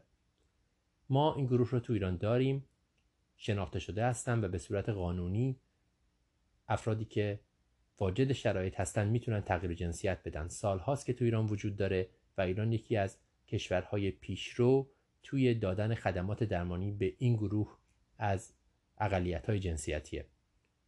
ماجرا از اینجا شروع شده که رزیدنت ساراویس ظاهرا رزیدنت سالسه تبورجانسش برای یه مریضی که تشخیص داده ممکنه که مشکل تخمدان داشته باشه با توجه به جنسیتی که دیده از مریض و گفته شده بهش سونوگرافی ترانس واژینال اوردر کرده. مریض رو می‌برند به قسمت سونوگرافی تکنیسیان سونوگرافی می‌خواد که پروب رو بذاره و سونو کنه می‌بینه که جایی برای گذاشتن پروب وجود نداره. در واقع مریض واژن نداره و نمی‌دونه کجا بذاره و نمی‌دونه چی رو قراره ببینه. خلاصه فضای خیلی مناسبی پیش نمیاد فضای خیلی ناراحتی پیش میاد و کار انجام نمیشه. نه مریض احساس خوبی داره نه تیم درمانی. مشکلیه که می‌تونست با یک بحث ساده و یک تاریخچه گرفتن ساده و توجه به این گروه از بیماران حل بشه. اول چند تا تعریف. اول از همه مریض سیس جندر CIS جندر چیه؟ مریضیه که هویت جنسیش همونیه که موقع تولد داشته. مریض پسر به دنیا اومده و الان هم یه مرده همیشه هم همین بوده. در مقابل هر مریضی که شرایطی غیر از این داشته باشه رو بهش میگن ترانسجندر چه ابهام جنسیتی داشته باشه قبلا موقع تولد و مطمئنا مرد یا زن نباشه و چه مردی باشه که بعدا زن شده یا زنی باشه که بعدا مرد شده. خیلی هم الان میگن که این دوگانگی مرد و زن لزوما معنی نداره قرار نیست وجود داشته باشه این ممکنه یک تیف باشه. در بعضی زمینه ها ممکنه که هویت جنسی این مریض مرد باشه و بعضی زمینه های دیگه زن یا همشون یه چیز بینابین. اینا یه بخش مهمی از ماینوریتی های جنسی هستند به عبارتی اقلیت های جنسیتی. هر کسی که سیسجندر نیست. اول از همه ببینیم وضع اصلا چجوریه و آمار چی میگه درباره احساس ما و اتیتود ما پزشکان نسبت به این مریض ها و همینطورم احساسی که اونا دارن موقعی که میان تو اورژانس برای درمان هر مشکلی. جنسیت مریض طبیعتا برای خود مریض خیلی مهمه. ولی برای شما ممکنه اینقدر مهم نباشه. با وجود این مطالعات کیفی نشون دادن که ما پزشکان خیلی مستربیم و خیلی نگرانیم و احساس ناراحتی می‌کنیم وقتی این مریض ها رو می‌بینیم که موضوع رو پیش بکشیم که ازشون دقیق سوال کنیم که جنسیتشون چیه یا چی دوست دارن باشن یا قبلا چی بودن الان چی هستن. آمار در مورد مطالعه ای که در آوریل 2017 چاپ شده نشون میده که بیش از 80 درصد پزشکان اورژانس و پزشکان خانواده فکر می‌کنن که اگر از مریض ها درباره جنسیتشون بپرسن مریض بهش بر می‌خوره در حالی که در واقع فقط 11 درصد مریض ها همچین اعتقاد دارن. در واقع ما خیلی بیشتر فکر می‌کنیم که نمی‌تونیم راجع به این موضوع صحبت کنیم چون احساس ناراحتی می‌کنیم از اون چیزی که در واقعا مریض ها احساس می‌کنن. برای ما پزشکا اون چیزی که مهمه هویت جنسی نیست. برای ما آناتومی مهمه و رفتار جنسی مریض که چه فعالیت جنسی داره و با کی. تمرکز ما رو ایناست. ما می‌خوایم ببینیم که مشکلی که ممکنه برای مریض وجود داشته باشه مربوط به چه بخش از آناتومی که مریض داره و چه فیزیولوژی رو تحت تاثیر قرار داده. تا بفهمیم که چه پاتولوژی هایی ممکنه که برای این آناتومی وجود داشته باشه. ولی مریض ها اون چیزی که براشون مهمه همینطور هویت جنسیشونه. ممکنه اونا فکر کنن که اگر ما توجهی نمی کنیم به هویت جنسیتیشون و فقط داریم به رفتار آناتومی فکر می کنیم داریم تبعیض قائل میشیم. احساس ناراحتی می‌کنن و برای همین راجع بهش صحبت نمی‌کنن موضوع رو پیش نمی‌کشن و درمان مناسب رو خیلی موقع دریافت نمی‌کنن چون اطلاعاتی که ما داریم کافی و کامل نیست. یه راه حلی که اینجا پیشنهاد شده ساراویس پیشنهاد میده اینه که با هر مریضی نه فقط این مریضا بلکه هر مریضی وقتی بینیم سراغشون وقتی میریم بالا سر تخت یا توی اتاق می‌خوایم باشون صحبت کنیم با یک سری جملات از پیش آماده بریم که اطلاعات رو کامل بتونیم بگیریم. مثلا ساراویس میگه جملات من اینن. من وقتی میرم تو اتاق اول از همه میگم من دکتر فلانی هستم دکتر اورژانسم. اسم شما چیه؟ مریض رو صدا نمی کنم به اسمش آقای فلانی یا خانم فلانی. اینجوری هم چک می‌کنم که مطمئن بشم مریض درستیه. همین که مطمئن میشم که اون چیزی که مریض می‌خواد من صداش می‌کنم. خیلی بهتره این کار از اینکه ما پاشیم بریم بگیم که آقای فلانی ببخشید خانم فلانی شما دقیقا کی هستین؟ همون فضا رو ناراحت می‌کنه. و بعد محلی بعد خیلی واضح اگر که هر احتمالی وجود داره می‌تونیم از مریض بپرسیم. که می‌خواین شما رو چی صدا کنم. مریض ممکنه بهتون بگه خانوم فلانی یا آقای فلانی و این به ما کمک می‌کنه که همراه باشیم با مریض در هویت جنسیش. یک کار دیگه ای که پیشنهاد می کرده سارا ویس که بازم همه جا نه فقط در این مریض ها مهمه اینه که اگر کسی همراه مریضه ازشون بپرسیم که ایشون کیان همراه شما امروز؟ یا کی همراه شماست امروز؟ می‌تونم بدونم. این سوال باز که اون وقت مریض همراهش رو معرفی می‌کنه بازم به ما کمک می‌کنه که تو وضعیت ناراحتی قرار نگیریم که مجبور بشیم حدس بزنیم این کیه. خیلی موقع پیش اومده برای همه ما تورجانس که مریض همراه همسرشه. ما فکر می‌کنیم اون مادر یا پدرشه و اونجوری بحث رو ادامه میدیم و وضعیت مناسب ایجاد نمیشه. پس خیلی واضح پرسیدن که ایشون کی هستن همراه شما؟ ممکنه خیلی کمک کننده باشه و اطلاعات زیادی رو هم به ما بده چون اون آدم رو هم درگیر مریض دیدن شما می‌کنه. نکته دیگه درباره فعالیت جنسیه. بازم مثل همه مریض ها اگر قراره که بپرسیم یعنی فقط موقعی بپرسیم که لازمه واقعا. و خیلی سریح بریم سر اصل مطلب و شما فعالیت جنسی دارین و اگه آره با کی؟ فقط موقعی که لازمه چون موضوع حساسیه. چیز دیگه ای که توی مریض های ترنس خیلی مهمه سابقه پزشکی و جراحیشونه. چون می‌تونه خیلی به تشخیص و درمان ما کمک کنه و اونو تحت تاثیر قرار بده. مثلا هورمون هایی که این مریض ها استفاده می‌کنن می‌تونن عوارض زیادی داشته باشن. مخصوصا که خیلی از اینها از هورمونایی استفاده می‌کنن که تست شده نیست مجاز نیست و ممکنه که از خارج سیستم از سیستم قاچاقی گرفته باشن داروها رو و معلوم نیست عوارضش چیه. به عنوان مثال برای زن شدن از هورمون های استروژن و پروژسترون استفاده می‌کنن. این هورمون ها ریسک ترومبوز و لختر رو افزایش میده در نتیجه احتمال اینکه یه مریض چسپین آمبولی ریه کرده باشه خیلی بیشتره. همینطور هم های شریانی منجر به انواع مختلف ایسکمی ها در جاهای مختلف بدن. مریضی که برای مرد شدن از تستوسترون استفاده می‌کنه ریسک بیماری های قلبی عروقیش بالا میره. مخصوصا مریض هایی که برای طولانی مدت از این دارو استفاده می‌کنن. نکته دیگه درباره جراحی های این مریض هاست. اگر مریضی جراحی اندام جنسی انجام داده برای تغییر جنسیت این جراحی ها انواع بسیار متفاوتی دارند و هیچ کدومشون مثل هم نیستن. ممکنه پروسیجرهای مختلفی انجام داده شده باشه با تغییرات مختلف.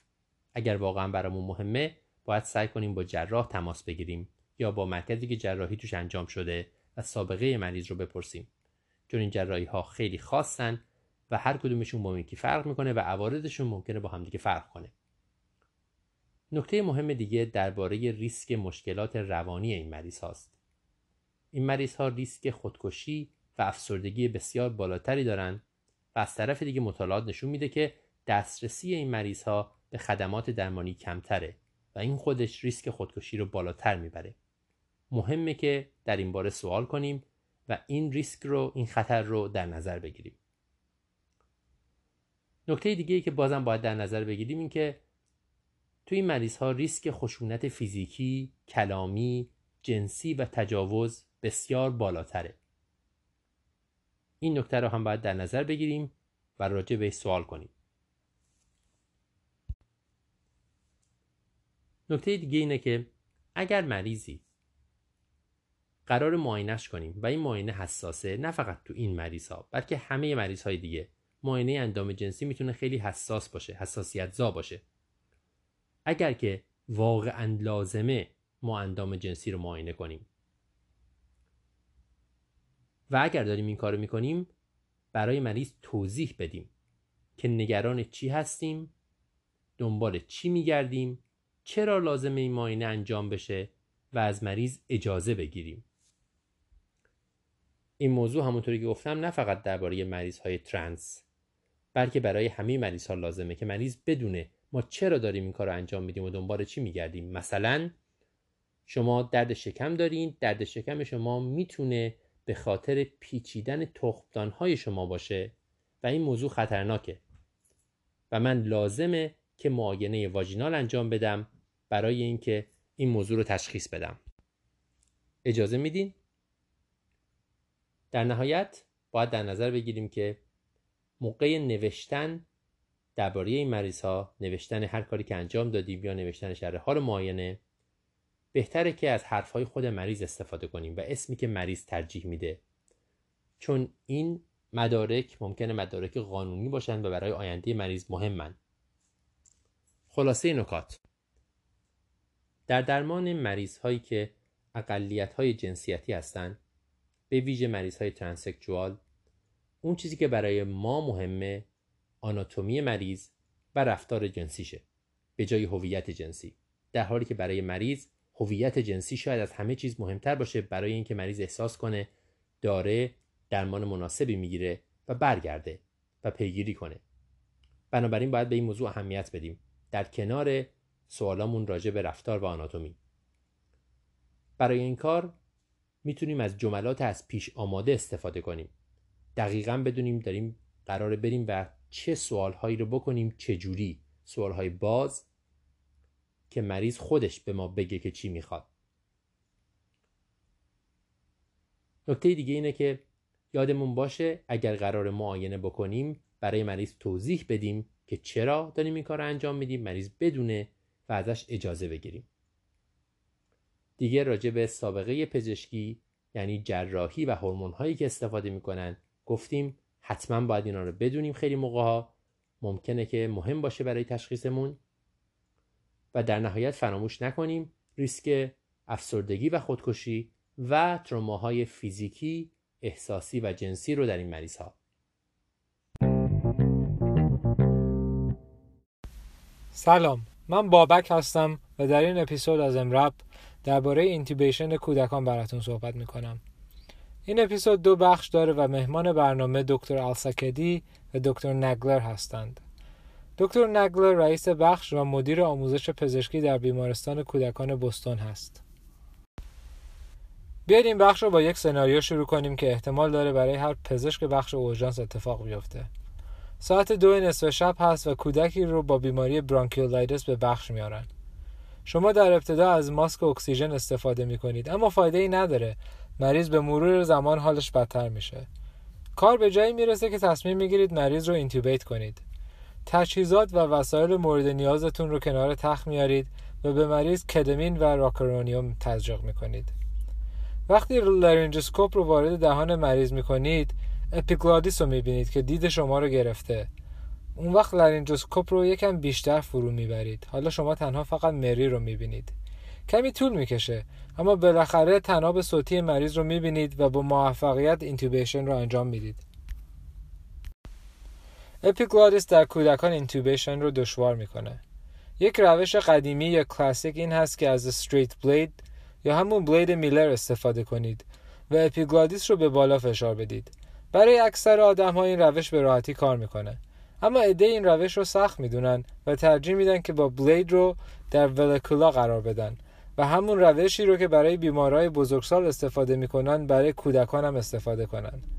در این روش می‌تونید هم از curved blade یا همون مک استفاده کنید یا از میلر در vallecula ligament ی هست به اسم hypo epiglottic ligament که hyoid bone رو به epiglottis وصل می‌کنه و با فشار ملایم بر این ligament میشه epiglottis رو به بالا جابجا جا کرد تا به راحتی بشه طناب صوتی رو یا همون vocal cord رو ببینید.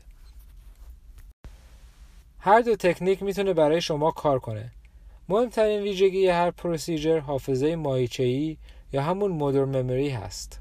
برای همین با اون روشی که بهتر هستید و به اون بیشتر عادت دارید استفاده کنید. دکتر نگلر اشاره می‌کنه در اکثر پزشکانی که به طور مدام intubation کودکان رو تمرین نمی‌کنن اونا عادت دارن که blade رو بیشتر از اون حد در دهان فرو می‌کنن. برای همین دیدن vocal cord سختتر میشه. وقتی blade رو کمی عقبتر بیارن می‌تونن به راحتی vocal cord رو ببینن. یادمون باشه که آناتومی کودکان کوچکتر هست و با روشی که بزرگسالان رو intubate می‌کنیم متفاوته. آیا موقع intubation زبان مریض رو جابجا می کنید؟ همونطور که شاید بدونید آموزش کلاسیک این هست که هنگام intubation زبون مریض رو در هنگام وارد کردن blade به سمت راست جابجا باید بکنیم. اما دکتر نگلر تحقیقی رو در این باره انجام داده. اون در این تحقیق مریض ها رو به دو بخش تقسیم کرده. در گروه اول زبان رو در موقع intubation به سمت راست جابجا کردن و در گروه دوم بدون تکان دادن زبان blade رو به طور مستقیم وارد دهان مریض کردن. اون به این روش midline approach میگه. درصد موفقیت به طور کمی در گروه دوم یا همون midline approach بیشتر بود. اما از نظر آماری تفاوت زیادی بین دو گروه نبود. اما دکتر نگلر میگه که درصد complication در گروه دوم یا همون midline approach کمتر بوده. برای همین اون پیشنهاد می‌کنه که ما از midline approach استفاده کنیم. و همیشه پیشنهاد می‌کنه که یک نفر رو مسئول این بذاریم که هنگام intubation لب بالایی مریض رو به آرامی به عقب بکشه تا دید شما در موقع intubation بهتر بشه.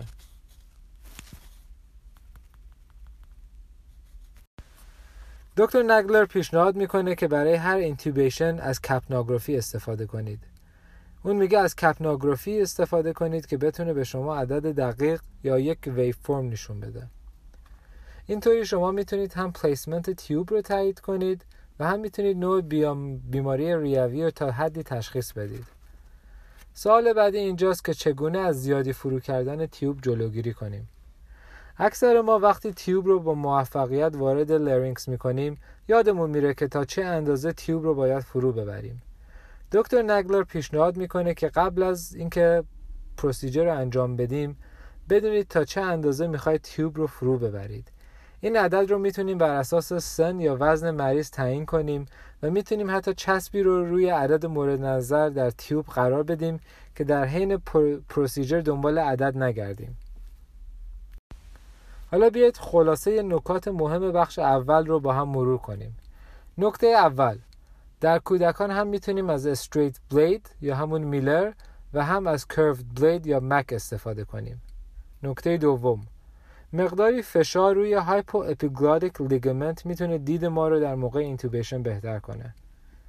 نکته سوم بلید رو به صورت میدلاین یا مستقیم می‌تونیم وارد دهان مریض کنیم و می‌تونیم از جابجا کردن زبان به سمت راست خودداری کنیم.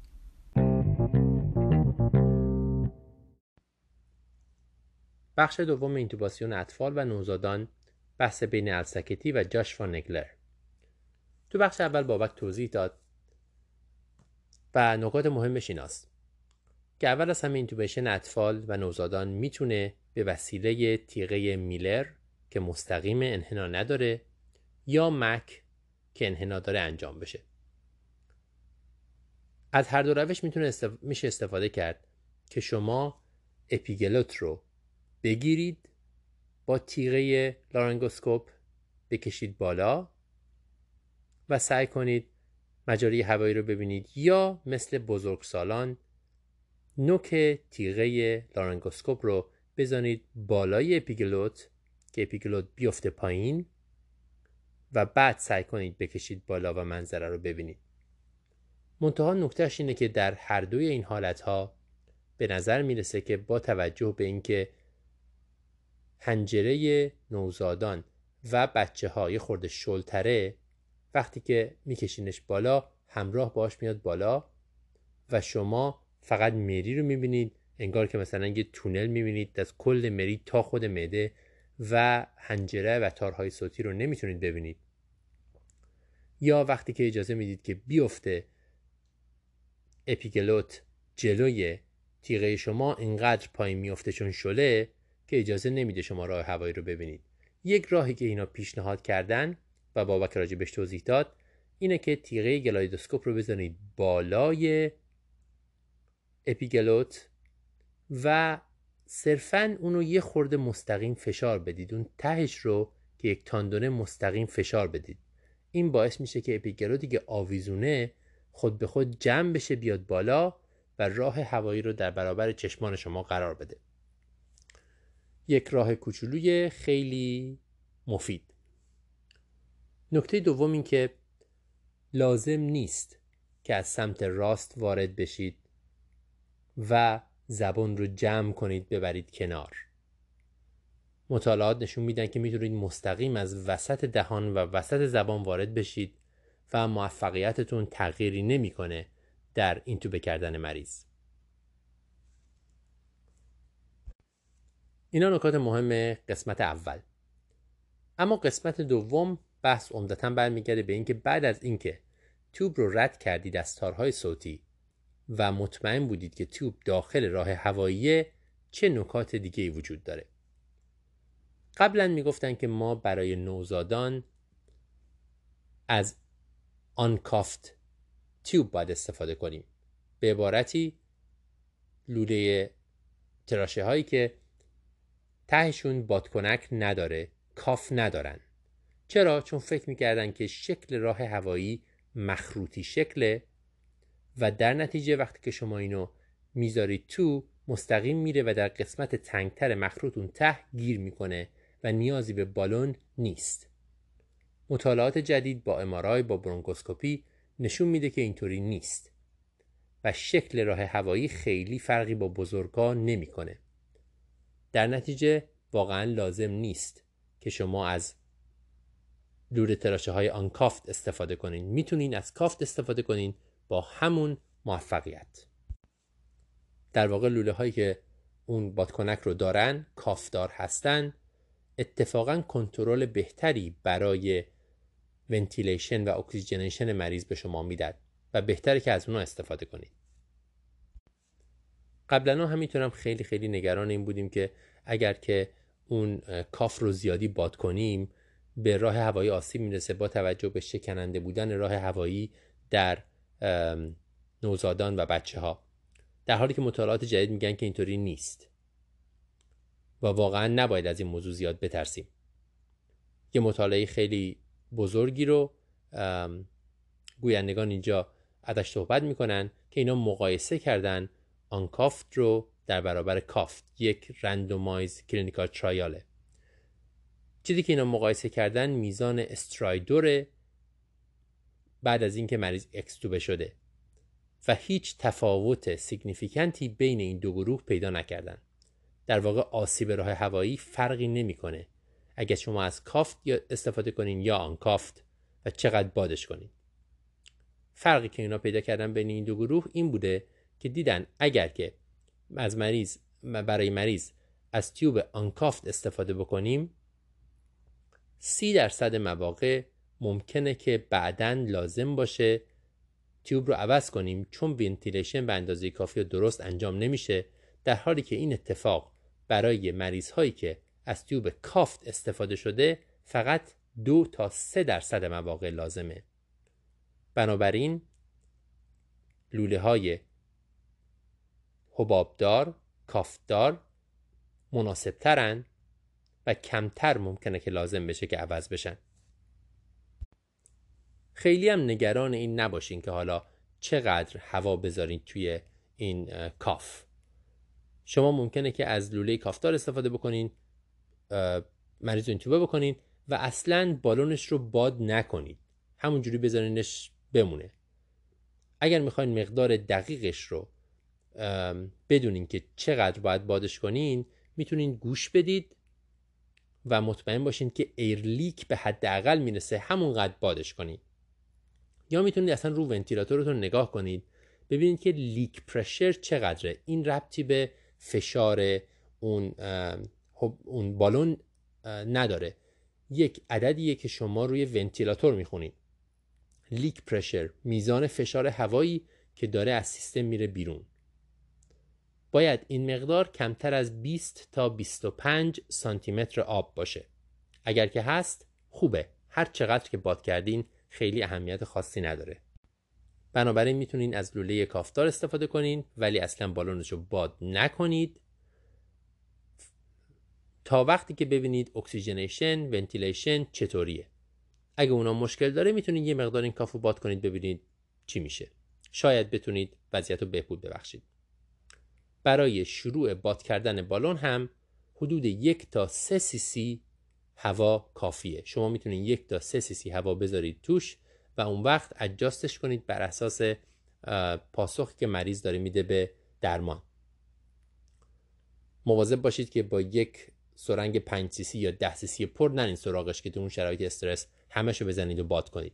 این هم خیلی کار مناسبی نیست. نکته دیگه اینه که بله دستگاه های وجود داره که می‌تونه فشار داخل این بالون رو اندازه گیری کنه. بهش میگن مانومتر. ولی خب همه جا نیست. کم ممکنه در دسترس باشه.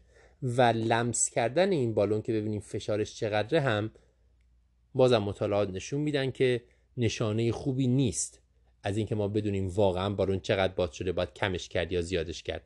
ملاک نیست. یه نگرانی, نگرانی دیگه که درباره این بالون ها وجود داره اینه که اگر که از این لوله ها استفاده کنید که این تهشون بالون داره یا کاف داره ممکنه که اکستوبه کردن مریض سخت باشه. بازم مطالعات همچی چیزی رو نشون نمیدن. اکستوبیشن فرقی نمی‌کنه. خلاصه مطلب برای همه مریض ها شما می‌تونید از لوله تراشه کافت یا بالوندار استفاده بکنید و نیازی نیست که برید سراغ آن کافت. نکته دوم ترومای راه هوایی به دلیل اون بالون و فشاری که اون بالون به جدار راه هوایی میاره قبلا فکر می‌کردن چیز مهمیه. الان مشخص شده که نه خیلی شایع نیست و اهمیتی نداره واقعا. نکته سوم شما می‌تونید این cuff رو اصلا باد نکنید یا اینکه با یک تا سه سی شروع کنید به باد کردنش و اون وقت میزان مناسبش رو به وسیله فشار leak هوا روی ونتیلاتورتون یا به وسیله وضعیت کلینیکی مریض مونیتور کنید. ببینید که اوضاع چجوریه اینم از بخش دوم اینتوبه کردن اطفال و نوزادان.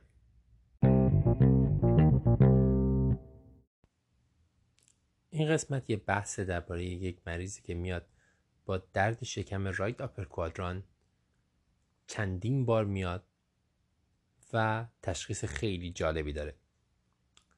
یه بحثیه بین ستوارت فادرن و اندی گراک یه خانم 35 ساله میاد با درد رایت کوادران. یک مثال تکس بوک از سنگ کیسه صفرا. درد داره درمان درد می‌گیره. سونو می‌کنن می‌بینن بعد سنگ هست. مرخصش می‌کنن بهش میگن سنگ داری و احتمالا باید بعدا درش بیاری. ارجاعش میدن به جراح. این از ویزیت اول. اما از اونجایی که این کیس جالبیه همین کافی نیست. مریض دوباره میاد چند روز دیگه. این دفعه تب داره. مریض حالش خوب نیست. تهوع استفراغ داره. یه خورده گیجم هست. در واقع سطح هوشیاریش تغییر کرده. مریض زرده و همچنان درد right upper quadrant داره. این چیزایی که گفتیم تعریف پنتاد Reynolds بود که پنتادیه یعنی علائم پنجگانه برای تشخیص کلانژیت. خب این دفعه مریض آنتیبیوتیک می‌گیره مایع می‌گیره سونو می‌کنن می‌بینن که بله کلسیستیت داره و به ICU منتقل میشه. بعدش خیلی سریع جراحیش می‌کنن و تشخیص کلانژیت ascending براش می‌ذارن.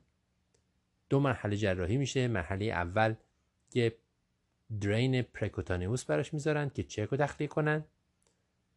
و مرحله دوم میرن و کلوسیستکتومی می‌کنن و کیسه صفرا رو برمیدارن. مریض حالش بهتر میشه و مرخص میشه. قضیه همینجا تموم نمیشه. بار سوم مریض چند روز بعد میاد. بازم درد راید آپر کوادران و تب. این دفعه سونو نشون میده که یک آبسه وجود داره یا یک فلگمون در محلی که کیسه صفرا وجود داشته قبلا. آبسه محل جراحی کیسه صفرا که معمولا حدود یک تا دو هفته بعد از جراحی ایجاد میشه. بازم مریض آنتیبیوتیک می‌گیره مایع می‌گیره. ممکنه بر اساس نظر جراح لازم باشه که این آبسه تخلیه بشه یا نشه. مریض حالش بهتر میشه و مرخص میشه. لابد تا حالا فکر کردین که دیگه همه مشکلاتی که ممکنه وجود داشته باشه دیگه به وجود اومده و دیگه ویزیت چهارمی وجود نداره. نه. این مریض یه بار دیگه میاد. بار چهارم. درد رایت کوادران و تب. بازم همین کارا رو انجام میدن ولی این دفعه سونو هیچی تشخیص نمیده.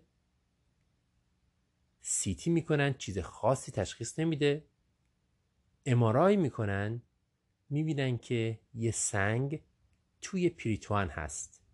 این یک مثال کلاسیک از سنگ کیسه صفرایی که افتاده تو پریتوان در طول جراحی. همون موقعی که داشتن کیسه صفرا رو در می آوردن این سنگ آروم ازش میاد بیرون میفته تو پریتوان و متوجهش نمیشن. این یک آرزه شناخته شده عمل جراحی کیسه صفراست این سنگ می‌تونه بره تو پریتوان و مشکلات بسیار زیاد ایجاد کنه. ممکنه یه جایی جمع بشه و آبسه ایجاد کنه. ممکنه که فیسچول ایجاد کنه. راهش رو به داخل یک حفره ای باز کنه. مثلا به داخل روده ها یا حتی به داخل ازوله یا حتی از پوست خارج بشه. ممکنه که به صورت کمردرد مریض تظاهر پیدا کنه یا به صورت یک توده زیر پوستی که اشتباه گرفته بشه با یک تومور یا ملیگننسی نکته جالبش اینجاست که با توجه به اینکه بسیاری از سنگ های کیسه صفرا رادیو اوپک هستند و دیده نمیشن در سیتی و عکس ساده تشخیص داده نشه این سنگ. به وسیله این راه ها و برای تشخیصش احتیاج به امارای هست.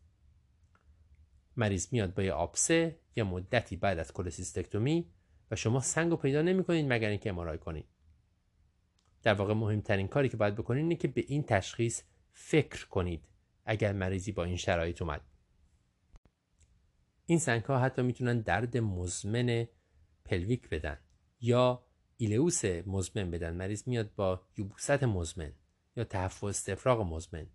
حتی می‌تونن نازایی بدن در خانم ها مطالعات زیادی هم دربارش وجود داره و معروفترین مطالعهش یک مقاله که در 2013 در مجله American Journal of General Surgery چاپ شده. بیشتر این سنگایی که میفتن تو پیرتوان آرزه البته ندارن و هیچ وقت ممکنه تشخیص داده نشن. برای همین ممکنه تشخیصشون خیلی تأخیری باشه وقتی میان با این آرزه های عجیب و غریب. با درد پشت، درد شکم مزمن، ایلئوس، آبسه یا حتی تومور پوستی. خب نکات مهم این بحث. ما یه مروری کردیم به انواع مختلف تظاهرات سنگ کیسه صفرا به صورت سنگ ساده کلسیستیت کلانجیت آبسه محل جراحی و در نهایت سنگ کیسه صفرایی که افتاده توی پریتوان. این سنگ به این راحتی با سیتی و عکس تشخیص داده نمیشه باید بهش فکر کنیم ممکن امارای لازم داشته باشه تشخیصش و می‌تونه هیچ آرزه ایجاد نکنه یا آرزه های بسیار متنوعی از فیسچول، آبسه، درد شکم، درد کمر، ایلئوس یا نازایی و حتی شک به ملیگننسی پوستی ایجاد کنه.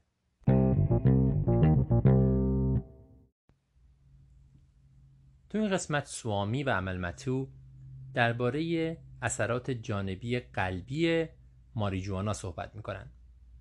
ماریجوانا ماده مخدریه که الان روز به روز بیشتر در آمریکا و کانادا داره قانونی میشه و میشه رفت مغازه خریدش و حتی بعضیا دارن استفاده درمانی ازش می‌کنن و با نسخه میرن داروخونه میگیرنش اگرچه هنوز خیلی از عوارضش شناخته نشده به ویژه عوارض دراز مدتش در اینها در اینان هم اگرچه قانونی نیست ولی بسیار شایع به صورت هشیش یا گل جوونا خیلی موقع مصرفش می‌کنن.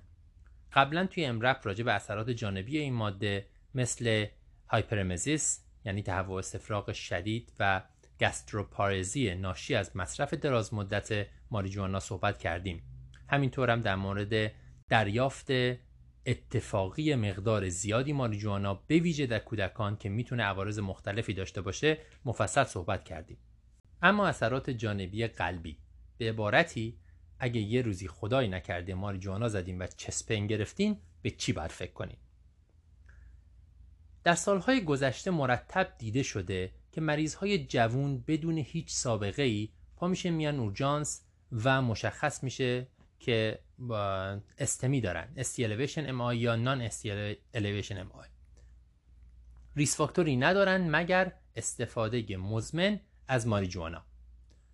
هنوز شواهد کاملی به صورت clinical trial برای این موضوع وجود نداره. هنوز همه چیز در حد case report ه ولی گزارش های بسیار متعددی داره میاد.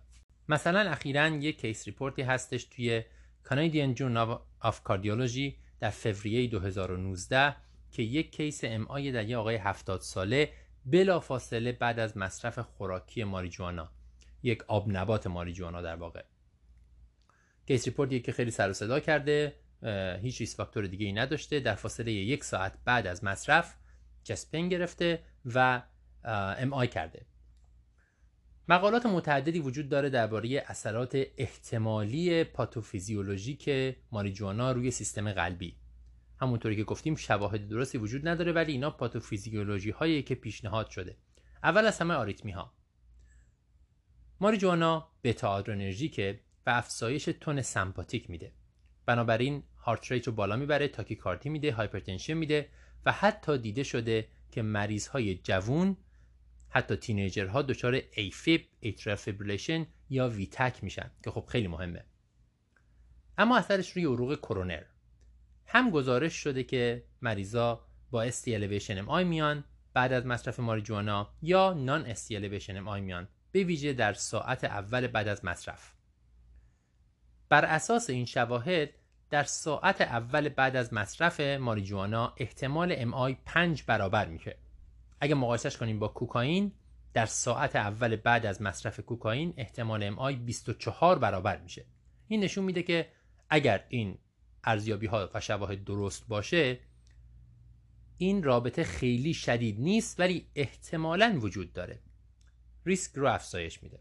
عوارض جانبی ناشی از ام آی رو هم افزایش میده. یعنی کسایی که به صورت مزمن هر روز ماریجوانا مصرف می‌کنن اگر ام آی بکنن احتمال اینکه چیزایی مثل CHF یا آنوریسم قلبی یا اینا بگیرن بالاتر میره. بیماری دیگه stroke ه یعنی سکته مغزی. احتمالا دلیل این که شواهد نشون میده ریسک سکته مغزی بالا میره ممکنه به دلیل همراهی مصرف ماریجوانا با سیگار باشه. خیلی مشخص نیست ولی این همراهی وجود داره. و یا حتی dissection عروق کرونره. همونطوری که گفتیم همه اینها همه این مطالعات اسوسییشن رو نشون میدن نه کازیشن این یک موضوع مهمیه تو اپیدمیولوژی که اگه یک چیزی با یک چیزی همراهی داره ما فقط می‌تونیم راجع به همراهی این دوتا با هم صحبت کنیم. لزوما این به معنی اینکه یکی دلیل اون یکیه نیست.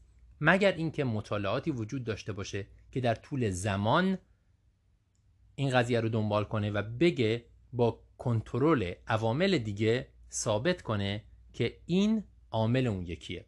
به حال مطالعات فعلی در حد اسوسییشنه ولی از طرف دیگه اگر مقدار زیادی شواهد اسوسییشن وجود داشته باشه ما می‌تونیم حدس بزنیم که یک کازیشنی یک علت واقعی پشت این همراهی هم وجود داره. عملمتون میگه که با توجه به اینکه شواهد هنوز اولیه است هنوز مصرف ماریجوانا رو به عنوان یک risk factor در کار کلینیکی حساب نمی‌کنه. فقط حواسش رو بیشتر جمع می‌کنه. یعنی اگر شما تو HEART score می‌خواید تعداد risk factor ها رو بذارید برای اینکه HEART score محاسبه کنید هنوز مصرف مزمن ماریجوانا یک فاکتور نیست. چه چیزایی فاکتور هستن؟ چیزایی که می‌شناسین مثل دیابت سیگار hypertension و چیزای دیگه ای که جدیدن اضافه شدن. مثل لوپوس یا rheumatoid arthritis. این بیماری های autoimmune ریسک بیماری های قلبی رو بالا می‌برن یک risk factor ن.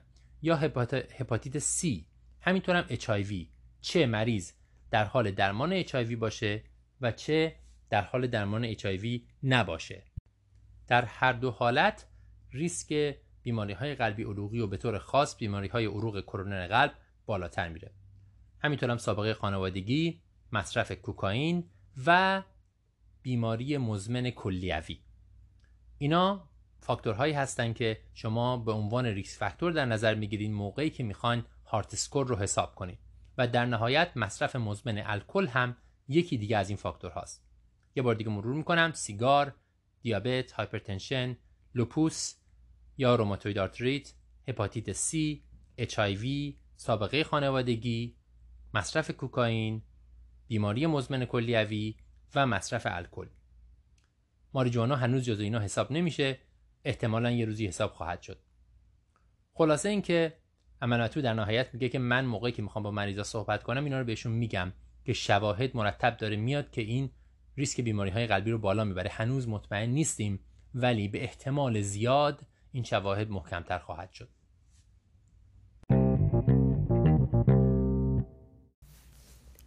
قسمتی داره امرب که یکی از قسمت های مورد علاقه خود من هست. در اون دکتر واینگارد میاد در مورد نکاتی که در امرب در ماهای قبلی مطرح شده ولی اون باهاشون مخالفه صحبت می‌کنه. قبل از شروع این قسمت باید بگم که این صرفا اختلاف نظر بین دو تا صاحب نظر هست بین دو تا اکسپرت هست. لزوما به این معنا نیست که یکی داره درستتر از اون یکی میگه. یا نکته که توی یه اپیزود امرب گفته شده کاملا غلطه. صرفا اختلاف نظر یا تفاوت نظر بهتره بگیم. بین دوتا استاد هست در واقع. در یکی از قسمت های اخیر EM:RAP دکتر آمال متو در مورد خونسا کردن یا معکوس کردن اثر داروهای ضد انعقاد صحبت می‌کنه. در بیمارانی که روی این داروها هستند و دچار dissection میشن. دکتر واینگارد میگه که خیلی معکوس کردن خیلی موافق معکوس کردن روتین داروهای ضد انعقاد تو این بیماران نیست. یعنی صرف اینکه یه مریضی روی این داروها هست و حالا با dissection اومده و فشار خونش پایینه معنیش نیست که شما باید بلافاصله اثر داروهای ضد انقادش رو معکوس بکنید. بلکه باید ببینید که چرا فشار خون مریض پایین هست. خب یکی از دلایل فشار خون پایین در مریض های دچار dissection می‌تونه پارگی آئورت باشه. در این مریضا بله دکتر واینگارد هم موافقه که سریعا باید اثر داروهای ضد انقادشون معکوس بشه تا جلوی خونریزی بیشتر رو بگیره. ولی علتهای دیگه ای هم برای پایین بودن فشار خون مریض اینجور مریضا وجود داره.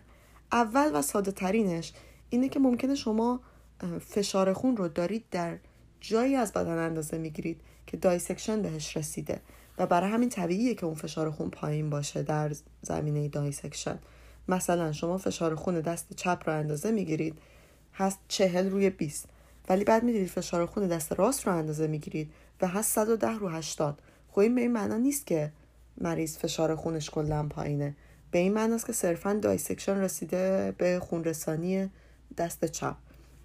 پس مهمه که در مریض های دچار dissection فشار خونشون رو در چند نقطه اندازه بگیریم.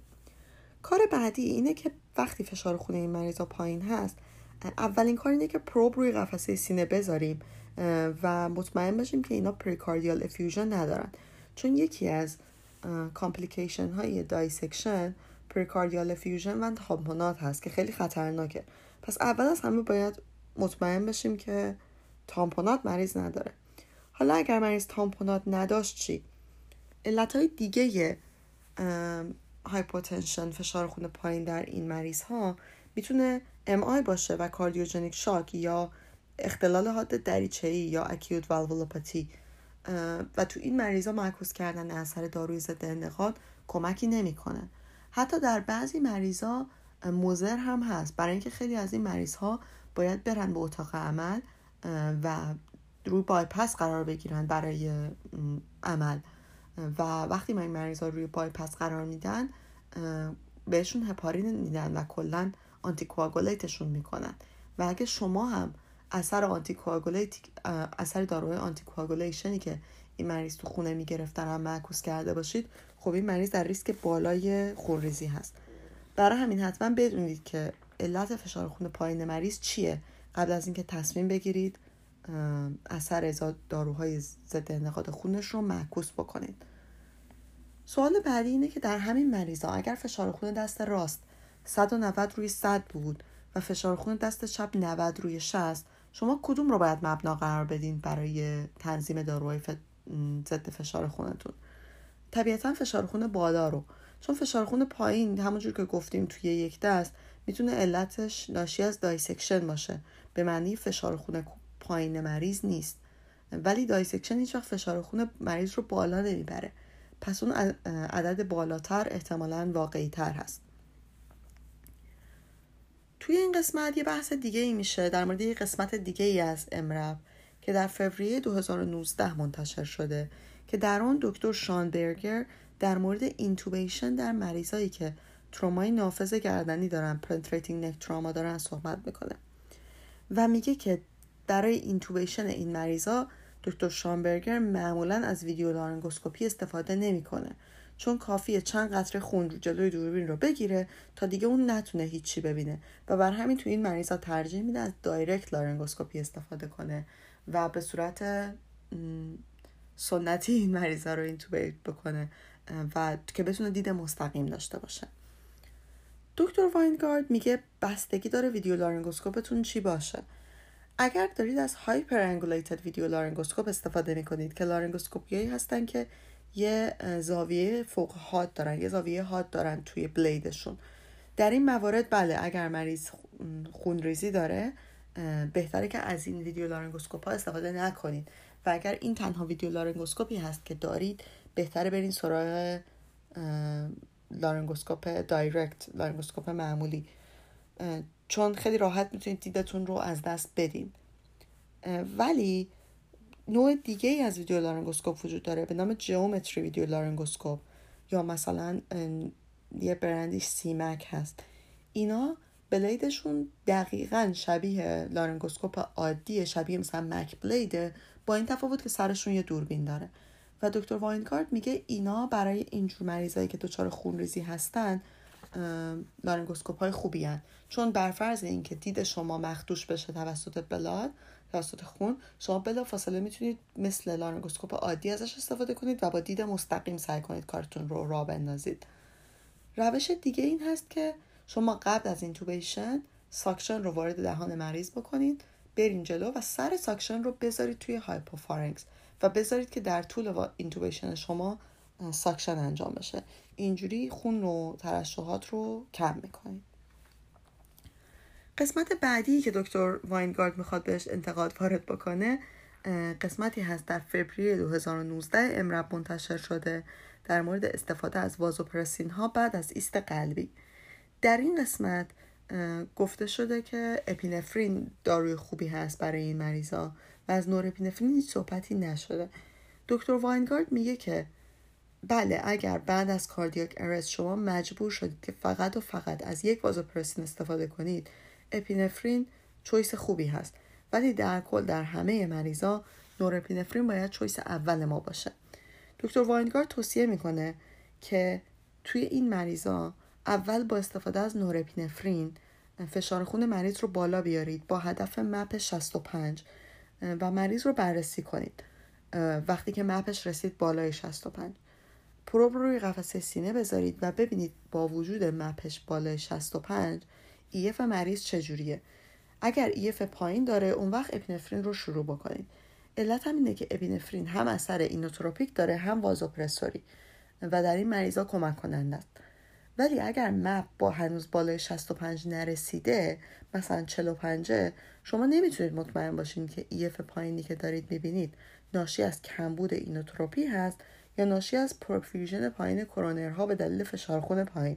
پس اول باید فشارخون فشارخون رو درست بکنید دکتر واینگارت در این میگه که همین توی این اپیزود گفته شده که در اگه مریضا در اکوشون بطن راست خیلی بزرگی دارن و مشکوک به اپینفرین هستن از نز... نورپینفرین استفاده نشه. علتش همین هست که نورپینفرین pulmonary vasoconstriction ایجاد می‌کنه و می‌تونه PE رو بدتر کنه. دکتر واینگارت میگه کماکان از نورپینفرین میشه استفاده کرد ولی باید در دوزهای پایین استفاده کرد.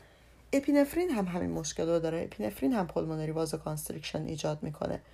پس دکتر واینگارت میگه اگر مطمئن باشه که مریض PE داره اگر خیلی مطمئن باشه که مریض PE داره از vasopressin استفاده می‌کنه. چون vasopressin گشاد کننده عروق ریوی هست و در این مریض ها می‌تونه که کمک کننده باشه.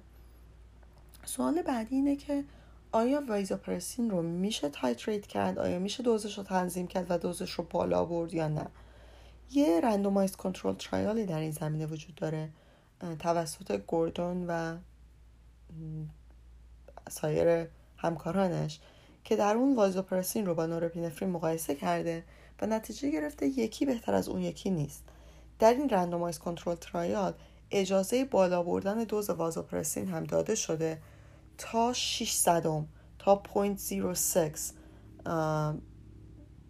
و مشکلی ایجاد نشده ولی باید حواسمون باشه که اگر داریم وازوپرسور رو با. وازوپرسین رو با دوز بالا میدیم با دوز 600 میدیم و می‌خوایم وازوپرسور دومی رو اضافه بکنیم حتما قبلش دوز ویزوپرسین رو پایین بیاریم و برگردونیم به 400 چون اگر با دوز بالا وایزوپرسور دومی رو اضافه بکنیم خطر ایسکمی قلبی و گوارشی رو می‌بریم بالا.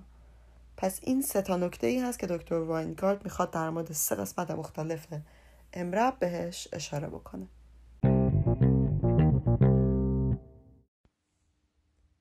تو این قسمت مجریان نامه هایی که رسیده رو مطرح می‌کنن جوابشو میدن و درباره نکات آموزشیش صحبت می‌کنن نامه اول درباره واکسن کوزازه یک پزشکی نوشته که در شیش ماه گذشته چندین بچه رو دیده که هیچ واکسنی تا حالا دریافت نکرده بودن. حالا در سن هفت سالگی یا ده سالگی میان با یه لسریشن. جالب اینجاست که پدر و مادری که قبلا مخالف واکسن بودن یا اینکه توجه نکردن به بچهشون واکسن نزدن الان به شدت مشتاقن و علاقمندن که واکسن کوزاز رو حتما بگیرن. سوال اینه که ما که فقط واکسن کوزاز بزرگسال رو ممکنه تو اورژانس داشته باشیم چجوری باید به این بچه ها واکسن بزنیم؟ یه دوز چند دوز چه دوزی؟ چیکار کنیم؟ سایت CDC جوابش اینه. هر مریضی که واکسینه نشده وقتی میاد اورژانس با یه جراحت باید پرایمری واکسن واکسن اولیه رو به طور کامل یعنی در چند دوز بگیره.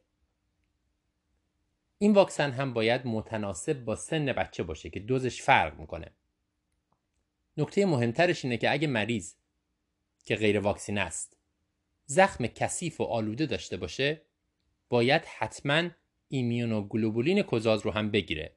یعنی هم ایمنی فعال که واکسنه هم ایمنی غیر فعال که immunoglobulin ه همینطور مریض هایی که هر مشکل ایمنی دارن به اصطلاح immunocompromised ن مثل مریض های HIV یا حتی مریض دیابتی یا سایر ایمیونو دفیشنسی ها باید ایمونوگلوبولین هم بگیرن. این از نامی اول. نامی دوم رو یک دستیار پزشک نوشته و سوال کرده راجع به روشی که پزشکی که باش کار می‌کنه داره. روش این پزشک اینه که در واقع به خیلی از مریض ها آنتیبیوتیک میده و عمدتا این آنتیبیوتیک هم از خانواده fluoroquinolone هاست مثل levofloxacin یا ciprofloxacin. این خانم نوشته که این پزشکی من باش کار می‌کنم حتی اگر یک مریضی بیاد با برونشیت واضحا ویروسی و chest X-ray نرمال براش levofloxacin تجویز می‌کنه. همراه با استروید. و این خانم نمی‌تونه قانعش کنه که این دارو داروی خطرناکی هستن. سوالش اینه که چه شواهدی وجود داره برای موضوع؟ سال گذشته در EM:RAP دقیقا یک سال پیش در جولای 2018 یک بخشی داشتیم که از این خانواده داروها خانواده fluoroquinolone ها به عنوان داروی شیطانی یاد شده. fluoroquinolone ها الان دارن از رده خارج میشن تو آمریکا. به خاطر اینکه مرتب black box های مختلفی روشون میاد به اصطلاح هشدارهایی برای عوارض جانبی مختلف. الان شناخته شده که اینا اثرات mental health دارن یعنی هم باعث افسردگی میشن هم باعث سایکوز میشن. مخصوصا در, پ... در مریض های مسنتر و حتی در مریض های جوانتر. منجر به التهاب عضلات میشن و اثرشون تو پارگی تاندون ها هم شناخته شده. همینطور هم منجر به هایپوگلایسمی میشن. جالب اینجاست که استروید هم منجر به اصلات روانی میشه منجر به التهاب عضلانی و پارگی تاندون ها میشه. و اثرات اینا با همدیگه حتما بدتره. خلاصه این که به علت مشکلات بسیار زیاد توصیه الان اینه که برای هیچ عفونتی اولین خط درمانی فلورکینولون نیست. اگر امکان داره از آنتیبیوتیک دیگه استفاده کنیم باید از اون استفاده کنیم. این موضوع به غیر از اینه که ما سعی می‌کنیم برای مشکلات ویروسی آنتیبیوتیک ننویسیم به خاطر مقاومتی که ایجاد میشه و غیره. غیر از اون اگر هم قرار بود آنتیبیوتیک بنویسیم فلورکینولون خط اول نیست. مثلا قبلا خط اول درمانی برای عفونت ادراری سیپرو بود. الان میگم بجاش از نیتروفورانتئین استفاده کنید از سفالکسین استفاده کنید یا از کوتریموکسازول. سیپرو خط اول نیست به خاطر عوارض زیادش. یه مطالعه هم هست که در March 2018 در مجله Nature چاپ شده که اصلا عنوانش هست When Antibiotics Become Toxic یعنی وقتی که آنتیبیوتیک ها سمی میشن. و همش در مورد فلورکینول هاست. پس خلاصه نکات یاد گرفتنی این بحث. اول اینکه اگر مریضی واکسینه نشده و میاد با جراحت باید واکسن کزاز رو به طور کامل با همه دوزهاش دریافت کنه. و اگر زخمش کثیف و آلوده است یا اگر مریض مشکل ایمنی داره باید علاوه بر واکسن ایمونوگلوبولین کزاز رو هم بگیره.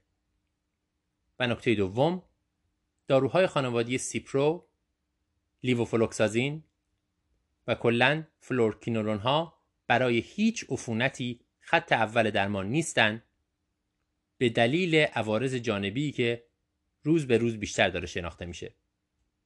اگر امکانش هست باید از آنتیبیوتیک دیگه استفاده کرد. بازم به عنوان مثال برای پنومونی که قبلا لیووفلوکسازین می‌دادن الان میگن که از آزیترو به همراه آموکسیسیلین استفاده کنید. آزیتروی تنها هم قبلا یه مدتی بود ولی الان میگن مقاومت داره بهش زیاد میشه. یا از اون بهتر از داکسیسایکلین استفاده کنید که خیلی موثرتره و اثرات جانبیش خیلی کمتره.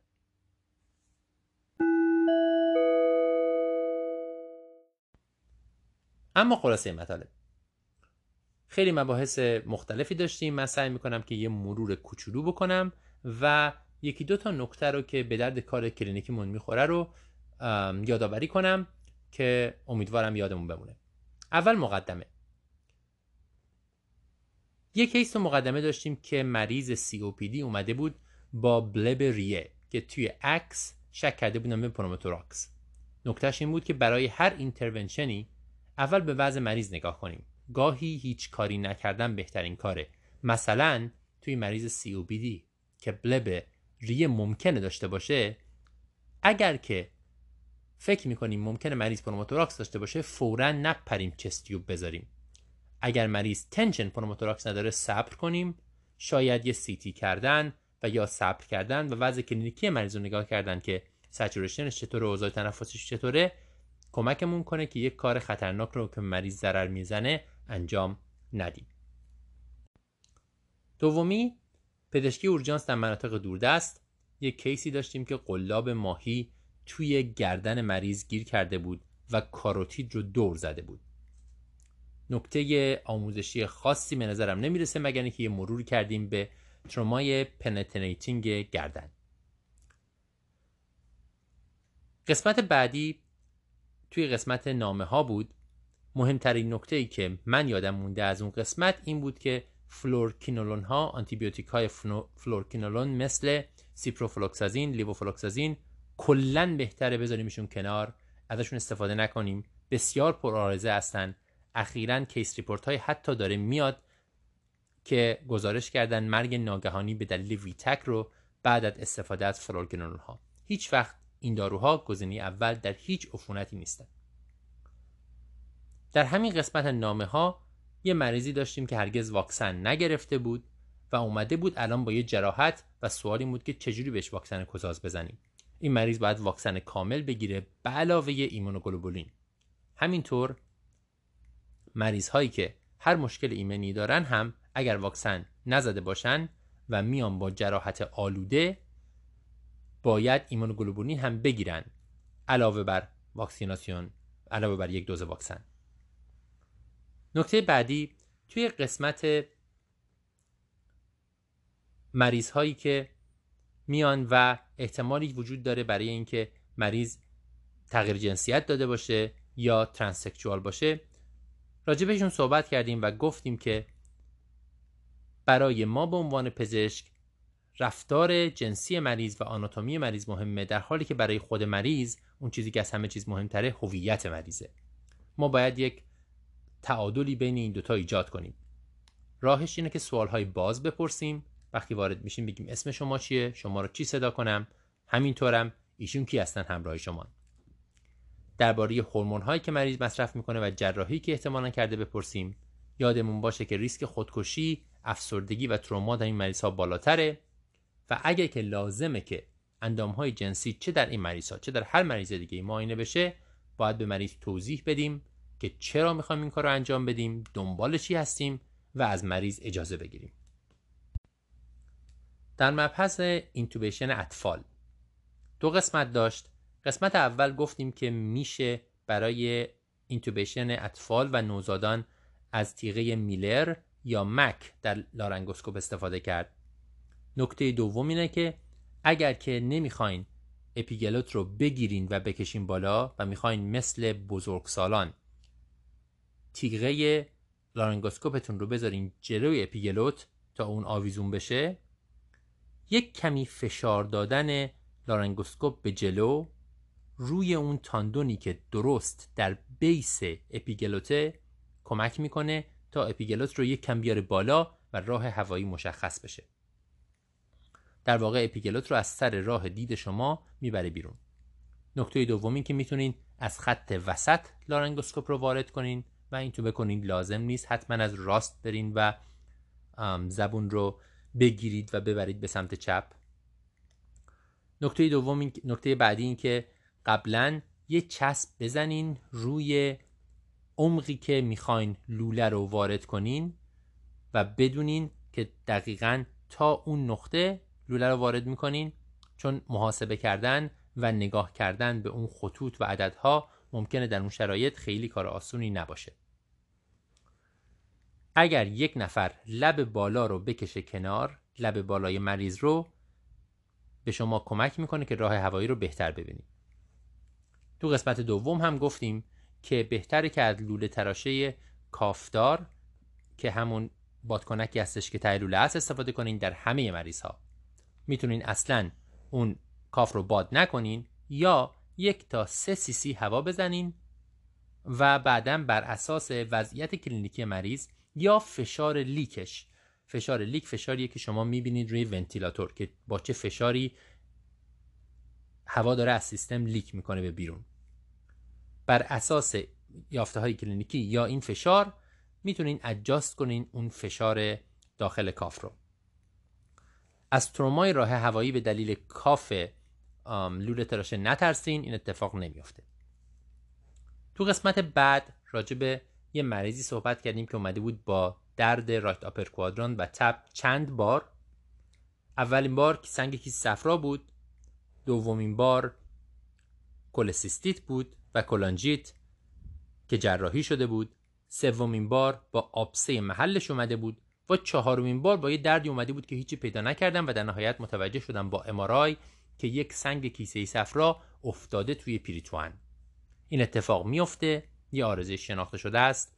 این سنگ ها در CT یا X-ray دیده نمیشن و احتیاج به MRI دارن. اینا ممکنه که باعث هیچ علامتی نداشته باشن یا باعث آبسه بشن. باعث درد مزمن شکم یا پشت بشن چون ممکنه که فیستول باز کنن و آبسه ایجاد کنن حتی داخل عضله یا حتی زیر پوست.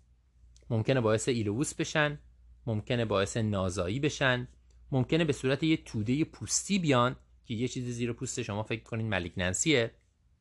خلاصه بهش فکر کنیم تو قسمت critical care چند تا نکته رو بحث کردیم. درباره dissection و خونسا کردن اثر آنتیکواگولان ها Scott Weingart معتقد بود که ما اول باید مطمئن باشیم که علت hypotension مریض در همچین شرایطی خونریزیه. اگه خونریزی باشه مثلا داره یه هماتوم میده داخل قفسه سینه یا داخل شکم و یک aneurysm یا dissection وجود داره که داره leak می‌کنه. بله قطعا ما باید اثرات آنتیکواگولان ها رو برگردونیم. ولی ممکنه که کاهش فشار علت دیگه ای داشته باشه و در اون شرایط خونسا کردن اثر آنتیکواگولان اولین کار نیست. مثلا مهمترینش اینه که حواسمون باشه که اگر که داریم فشار می‌گیریم از اندامی فشار نگیریم که خودش درگیر دایسکشنه و به همین دلیل فشار رو به ما پایین نشون میده. نکته دومی که بعد از کاردیاک ارست مثل همه جای دیگه نورپینفرین اولین پرسوریه که استفاده می‌کنیم. کلا همه جا نورپینفرین اولین و مهمترین پرسوریه که استفاده می‌کنیم. بجز آنافیلاکسی. اگه یه جا بخوایم بگیم که اپینفرین مهمتر از norepinephrine نه آنافیلاکسیه. همه جای دیگه norepinephrine استفاده می‌کنیم. نکته بعدی اینه که ما دو جور GlideScope داریم. یکی اونی که تیغش زاویه داره. اونو فقط ما در واقع از رو دوربین می‌تونیم ببینیم راه هوایی رو استفاده کنیم. ولی بیشتر GlideScope هایی که جدید دارن میان تیغشون شبیه تیغه Mac ه. یعنی شما همون تیغه رو می‌تونید بگیرید و مثل یک لارنگوسکوپ نرمال باهاش direct لارنگوسکوپی انجام بدید. اون دوربین هم سرش هست می‌تونه برای آموزش استفاده بشه که بقیه ببینن یا خودتون می‌تونین ازش استفاده کنین اگر که مشکلی در لارنگوسکوپی مستقیم دارین. در قسمت اثرات جانبی قلبی ماریجوانا گفتیم که احتمالش هست و الان داره مرتب case report هایی میاد که میگه مصرف مزمن ماریجوانا و همینطور اولین ساعت بعد از مصرف ماریجوانا باعث افزایش ریسک سکته قلبی میشه. همینطور هم اثرات آریتمی ماریجوانا شناخته شده است مثل AFib و ویتک ولی هنوز این شواهد اینقدر نیست. که ما ماریجوانا رو بذاریم به عنوان یه risk factor توی HEART score. risk factor هایی شناخته شده که ما میذاریمشون توی HEART score محاسبهشون می‌کنیم چیزایی هستن مثل دیابت hypertension سیگار لوپوس مصرف مزمن الکل کوکائین هپاتیت سی و HIV در مبحث بوتولیسم اطفال یک case رو بررسی کردیم case floppy baby یا بچه شل. مریض یک زیر یک سالی که اومده و شله و تون عضلانی نداره بوتولیسم یک تشخیص افتراقی مهمه. بوتولیسم می‌تونه به وسیله اصل یا به وسیله گرد و غبار فضا که در اثر ساخت و ساز یا زلزله پخش شده تو هوا منتقل بشه. تشخیصش اینه که بچه شله و اعصاب کرانیال و بل هم درگیرن و یک معاینه که کمک می‌کنه اینه که مردمک ها به نور پاسخ میدن. ولی پاسخشون دووم نداره. یعنی اگر که نور رو بتابونید منقبض میشن مردمک ها ولی اگر همچنان نور رو نگه دارید کم کم دوباره منبسط میشن زیر نور. اولین پرزنتیشن بوتولیسم اطفال می‌تونه یوبوست باشه. و اگر این تشخیص رو دادین که تشخیص کلینیکیه درمانش ایمونوگلوبولینه. در قسمت case حقوقی یک case کمردرد رو بررسی کردیم که آقای اومده بود با تشخیص کمردرد مزمن یا آقای خیلی چاقی بود درد شدید و مریض چند دوز opioid و benzo گرفته بود و در نهایت arrest کرد و متاسفانه اکسپای شد. در تشخیص کمردرد دو تا مبحث وجود داره. یکی مشکلات تشخیصیشه که حواسمون به تروما، شکستگی، ریس فاکتورهای عفونت مثل HIV استفاده از مواد به صورت وریدی و اینا باید حواسمون باشه و مطمئنا لازمه که معاینه نورولوژیک هم بکنیم. اما نکته مهمتر که در مورد این کیس هم خیلی مهمه اینه که مریضی که اوپیوید می‌گیره مخصوصا اگر همراه با بنزو اوپیوید بگیره باید مانیتور بشه. به دلیل دپرسیون تنفسی. ریس فاکتورهای دپرسیون تنفسی تو این مریض اینان. چاقی مریضی که تحت تاثیر دارو و الکل مریضی که آپنه خواب داره مریضی که مقدار زیادی دوز اوپیوید گرفته مخصوصا دوز آی ام. این مریض ها رو باید مانیتور کرد. در واقع هر مریضی که بهش بنزو می‌زنید همراه با اوپیوید به نظر باید مانیتور کرد. در قسمت بلاست اینجری یا آسیب های ناشی از انفجار گفتیم که این آسیب ها نوع اولیه دارن ثانویه دارن سالسیه حالا روشنک گفت من بگم نوع سوم و یک نوع چهارم هم وجود داره. من دیگه جزئیاتش رو واردش نمیشم. منتها نکتهش در اینه که اگه یکی از این انواع تو مریض وجود داشته باشه احتمال خیلی زیادی هستش که انواع دیگه هم وجود داشته باشه. یعنی اگه مریض میاد جلوی ما و یک آسیب آشکار داره ما بسنده نکنیم به منیجمنت اون. دنبال مشکلات دیگه هم بگردیم. چون معمولا تو این مریض ها چندین مشکل وجود داره. مهمتر از تک تک این عوارض و تک تک این مشکلا اینه که این مریضا همزمان میان. چندین مریض بعد از انفجار همزمان میاد به اورژانس شما. ما باید بدونیم که از لحاظ مدیریتی می‌خوایم چیکار کنیم. چند تا راهکار اینجا معرفی شده. مثلا اینکه از ماژیک استفاده کنید و روی ملافه مریض روی تخت بنویسید. کاری که می‌خواید بکنید و همه منابع بیارین اورژانس. احتمالا سی تی اسکن خیلی به درد شما نخواهد خورد. فقط یه chest X-ray باید شما داشته باشین و سونوگرافی bedside کاری که شما می‌کنین تو اورژانس اینه که خون رو متوقف کنین. اگه لازمه اینتوبه کنین خون بزنین و مریض رو منتقل کنین. به جاهای دیگه به اتاق عمل به ICU یا به هر جای دیگه اینا کاری که شما باید انجام بدین. و از همه مهمتر شاید برای من این خیلی جالب بود که نقش بسیار مهم تورنیکه رو در خونریزی از اندام فراموش نکنید. اگه خونریزی از اندام وجود داره حتما باید تورنیکه داشته باشید. تورنیکه رو بذارید محکم ببندید بدونید چجوری ازش استفاده کنید و قبلا امتحان کرده باشید. در نهایت تو مبحث دیرکت آنتیکواگولان دوک و رینال فیلر گفتیم که اگرچه تو مریض های رینال فیلر هنوز اولین و برترین آنتیکواگولانی که پیشنهاد میشه وارفارینه ولی الان داره مرتب شواهدی میاد که استفاده از دوک هم خیلی امنه. در واقع شاید به اندازه وارفارین. خود وارفارین ریسک خونریزیش در مریض هایی که کرونیک کیدلی فیلر دارن بیماری مزمن کلیوی دارن خیلی خیلی بالاتره. پس مثلا اگه مریضی میاد که ایفیب داره با کراتینین 3 تا حالا می‌گفتیم فقط وارفارین باید بهش بدیم ولی الان مشخص شده که شاید بقیه هم مناسب باشن. ولی البته دوز دارو باید بر اساس کلرنس کراتینین یا بر اساس GFR اجاست بشه. بهترین گزینه از بین دوک آپیکسابانه بعد ریواراکسابان این دوتا گزینه های اولن. گزینه سوم که پردکسا یا من همیشه قاطی می‌کنم این اسمش خیلی سخت گفتنش دیگا باتران حالا اون گزینه خوبی نیست همون بهتر که من اسمش نمی‌دونم. بهتر ازش استفاده نکنید. این هم خلاصه مطالب امرپ مرداد 1398 این بود امرپ فارسی مرداد 1398 آگست 2019 امیدواریم که مفید بوده باشه.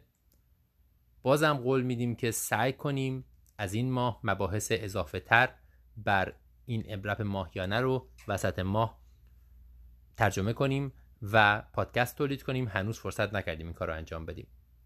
در نهایت چیزی که باید بگم اینه که کاری که شما می‌کنید بسیار بسیار ارزشمنده. اینو هرگز فراموش نکنید. موفق باشید. به امید دیدار.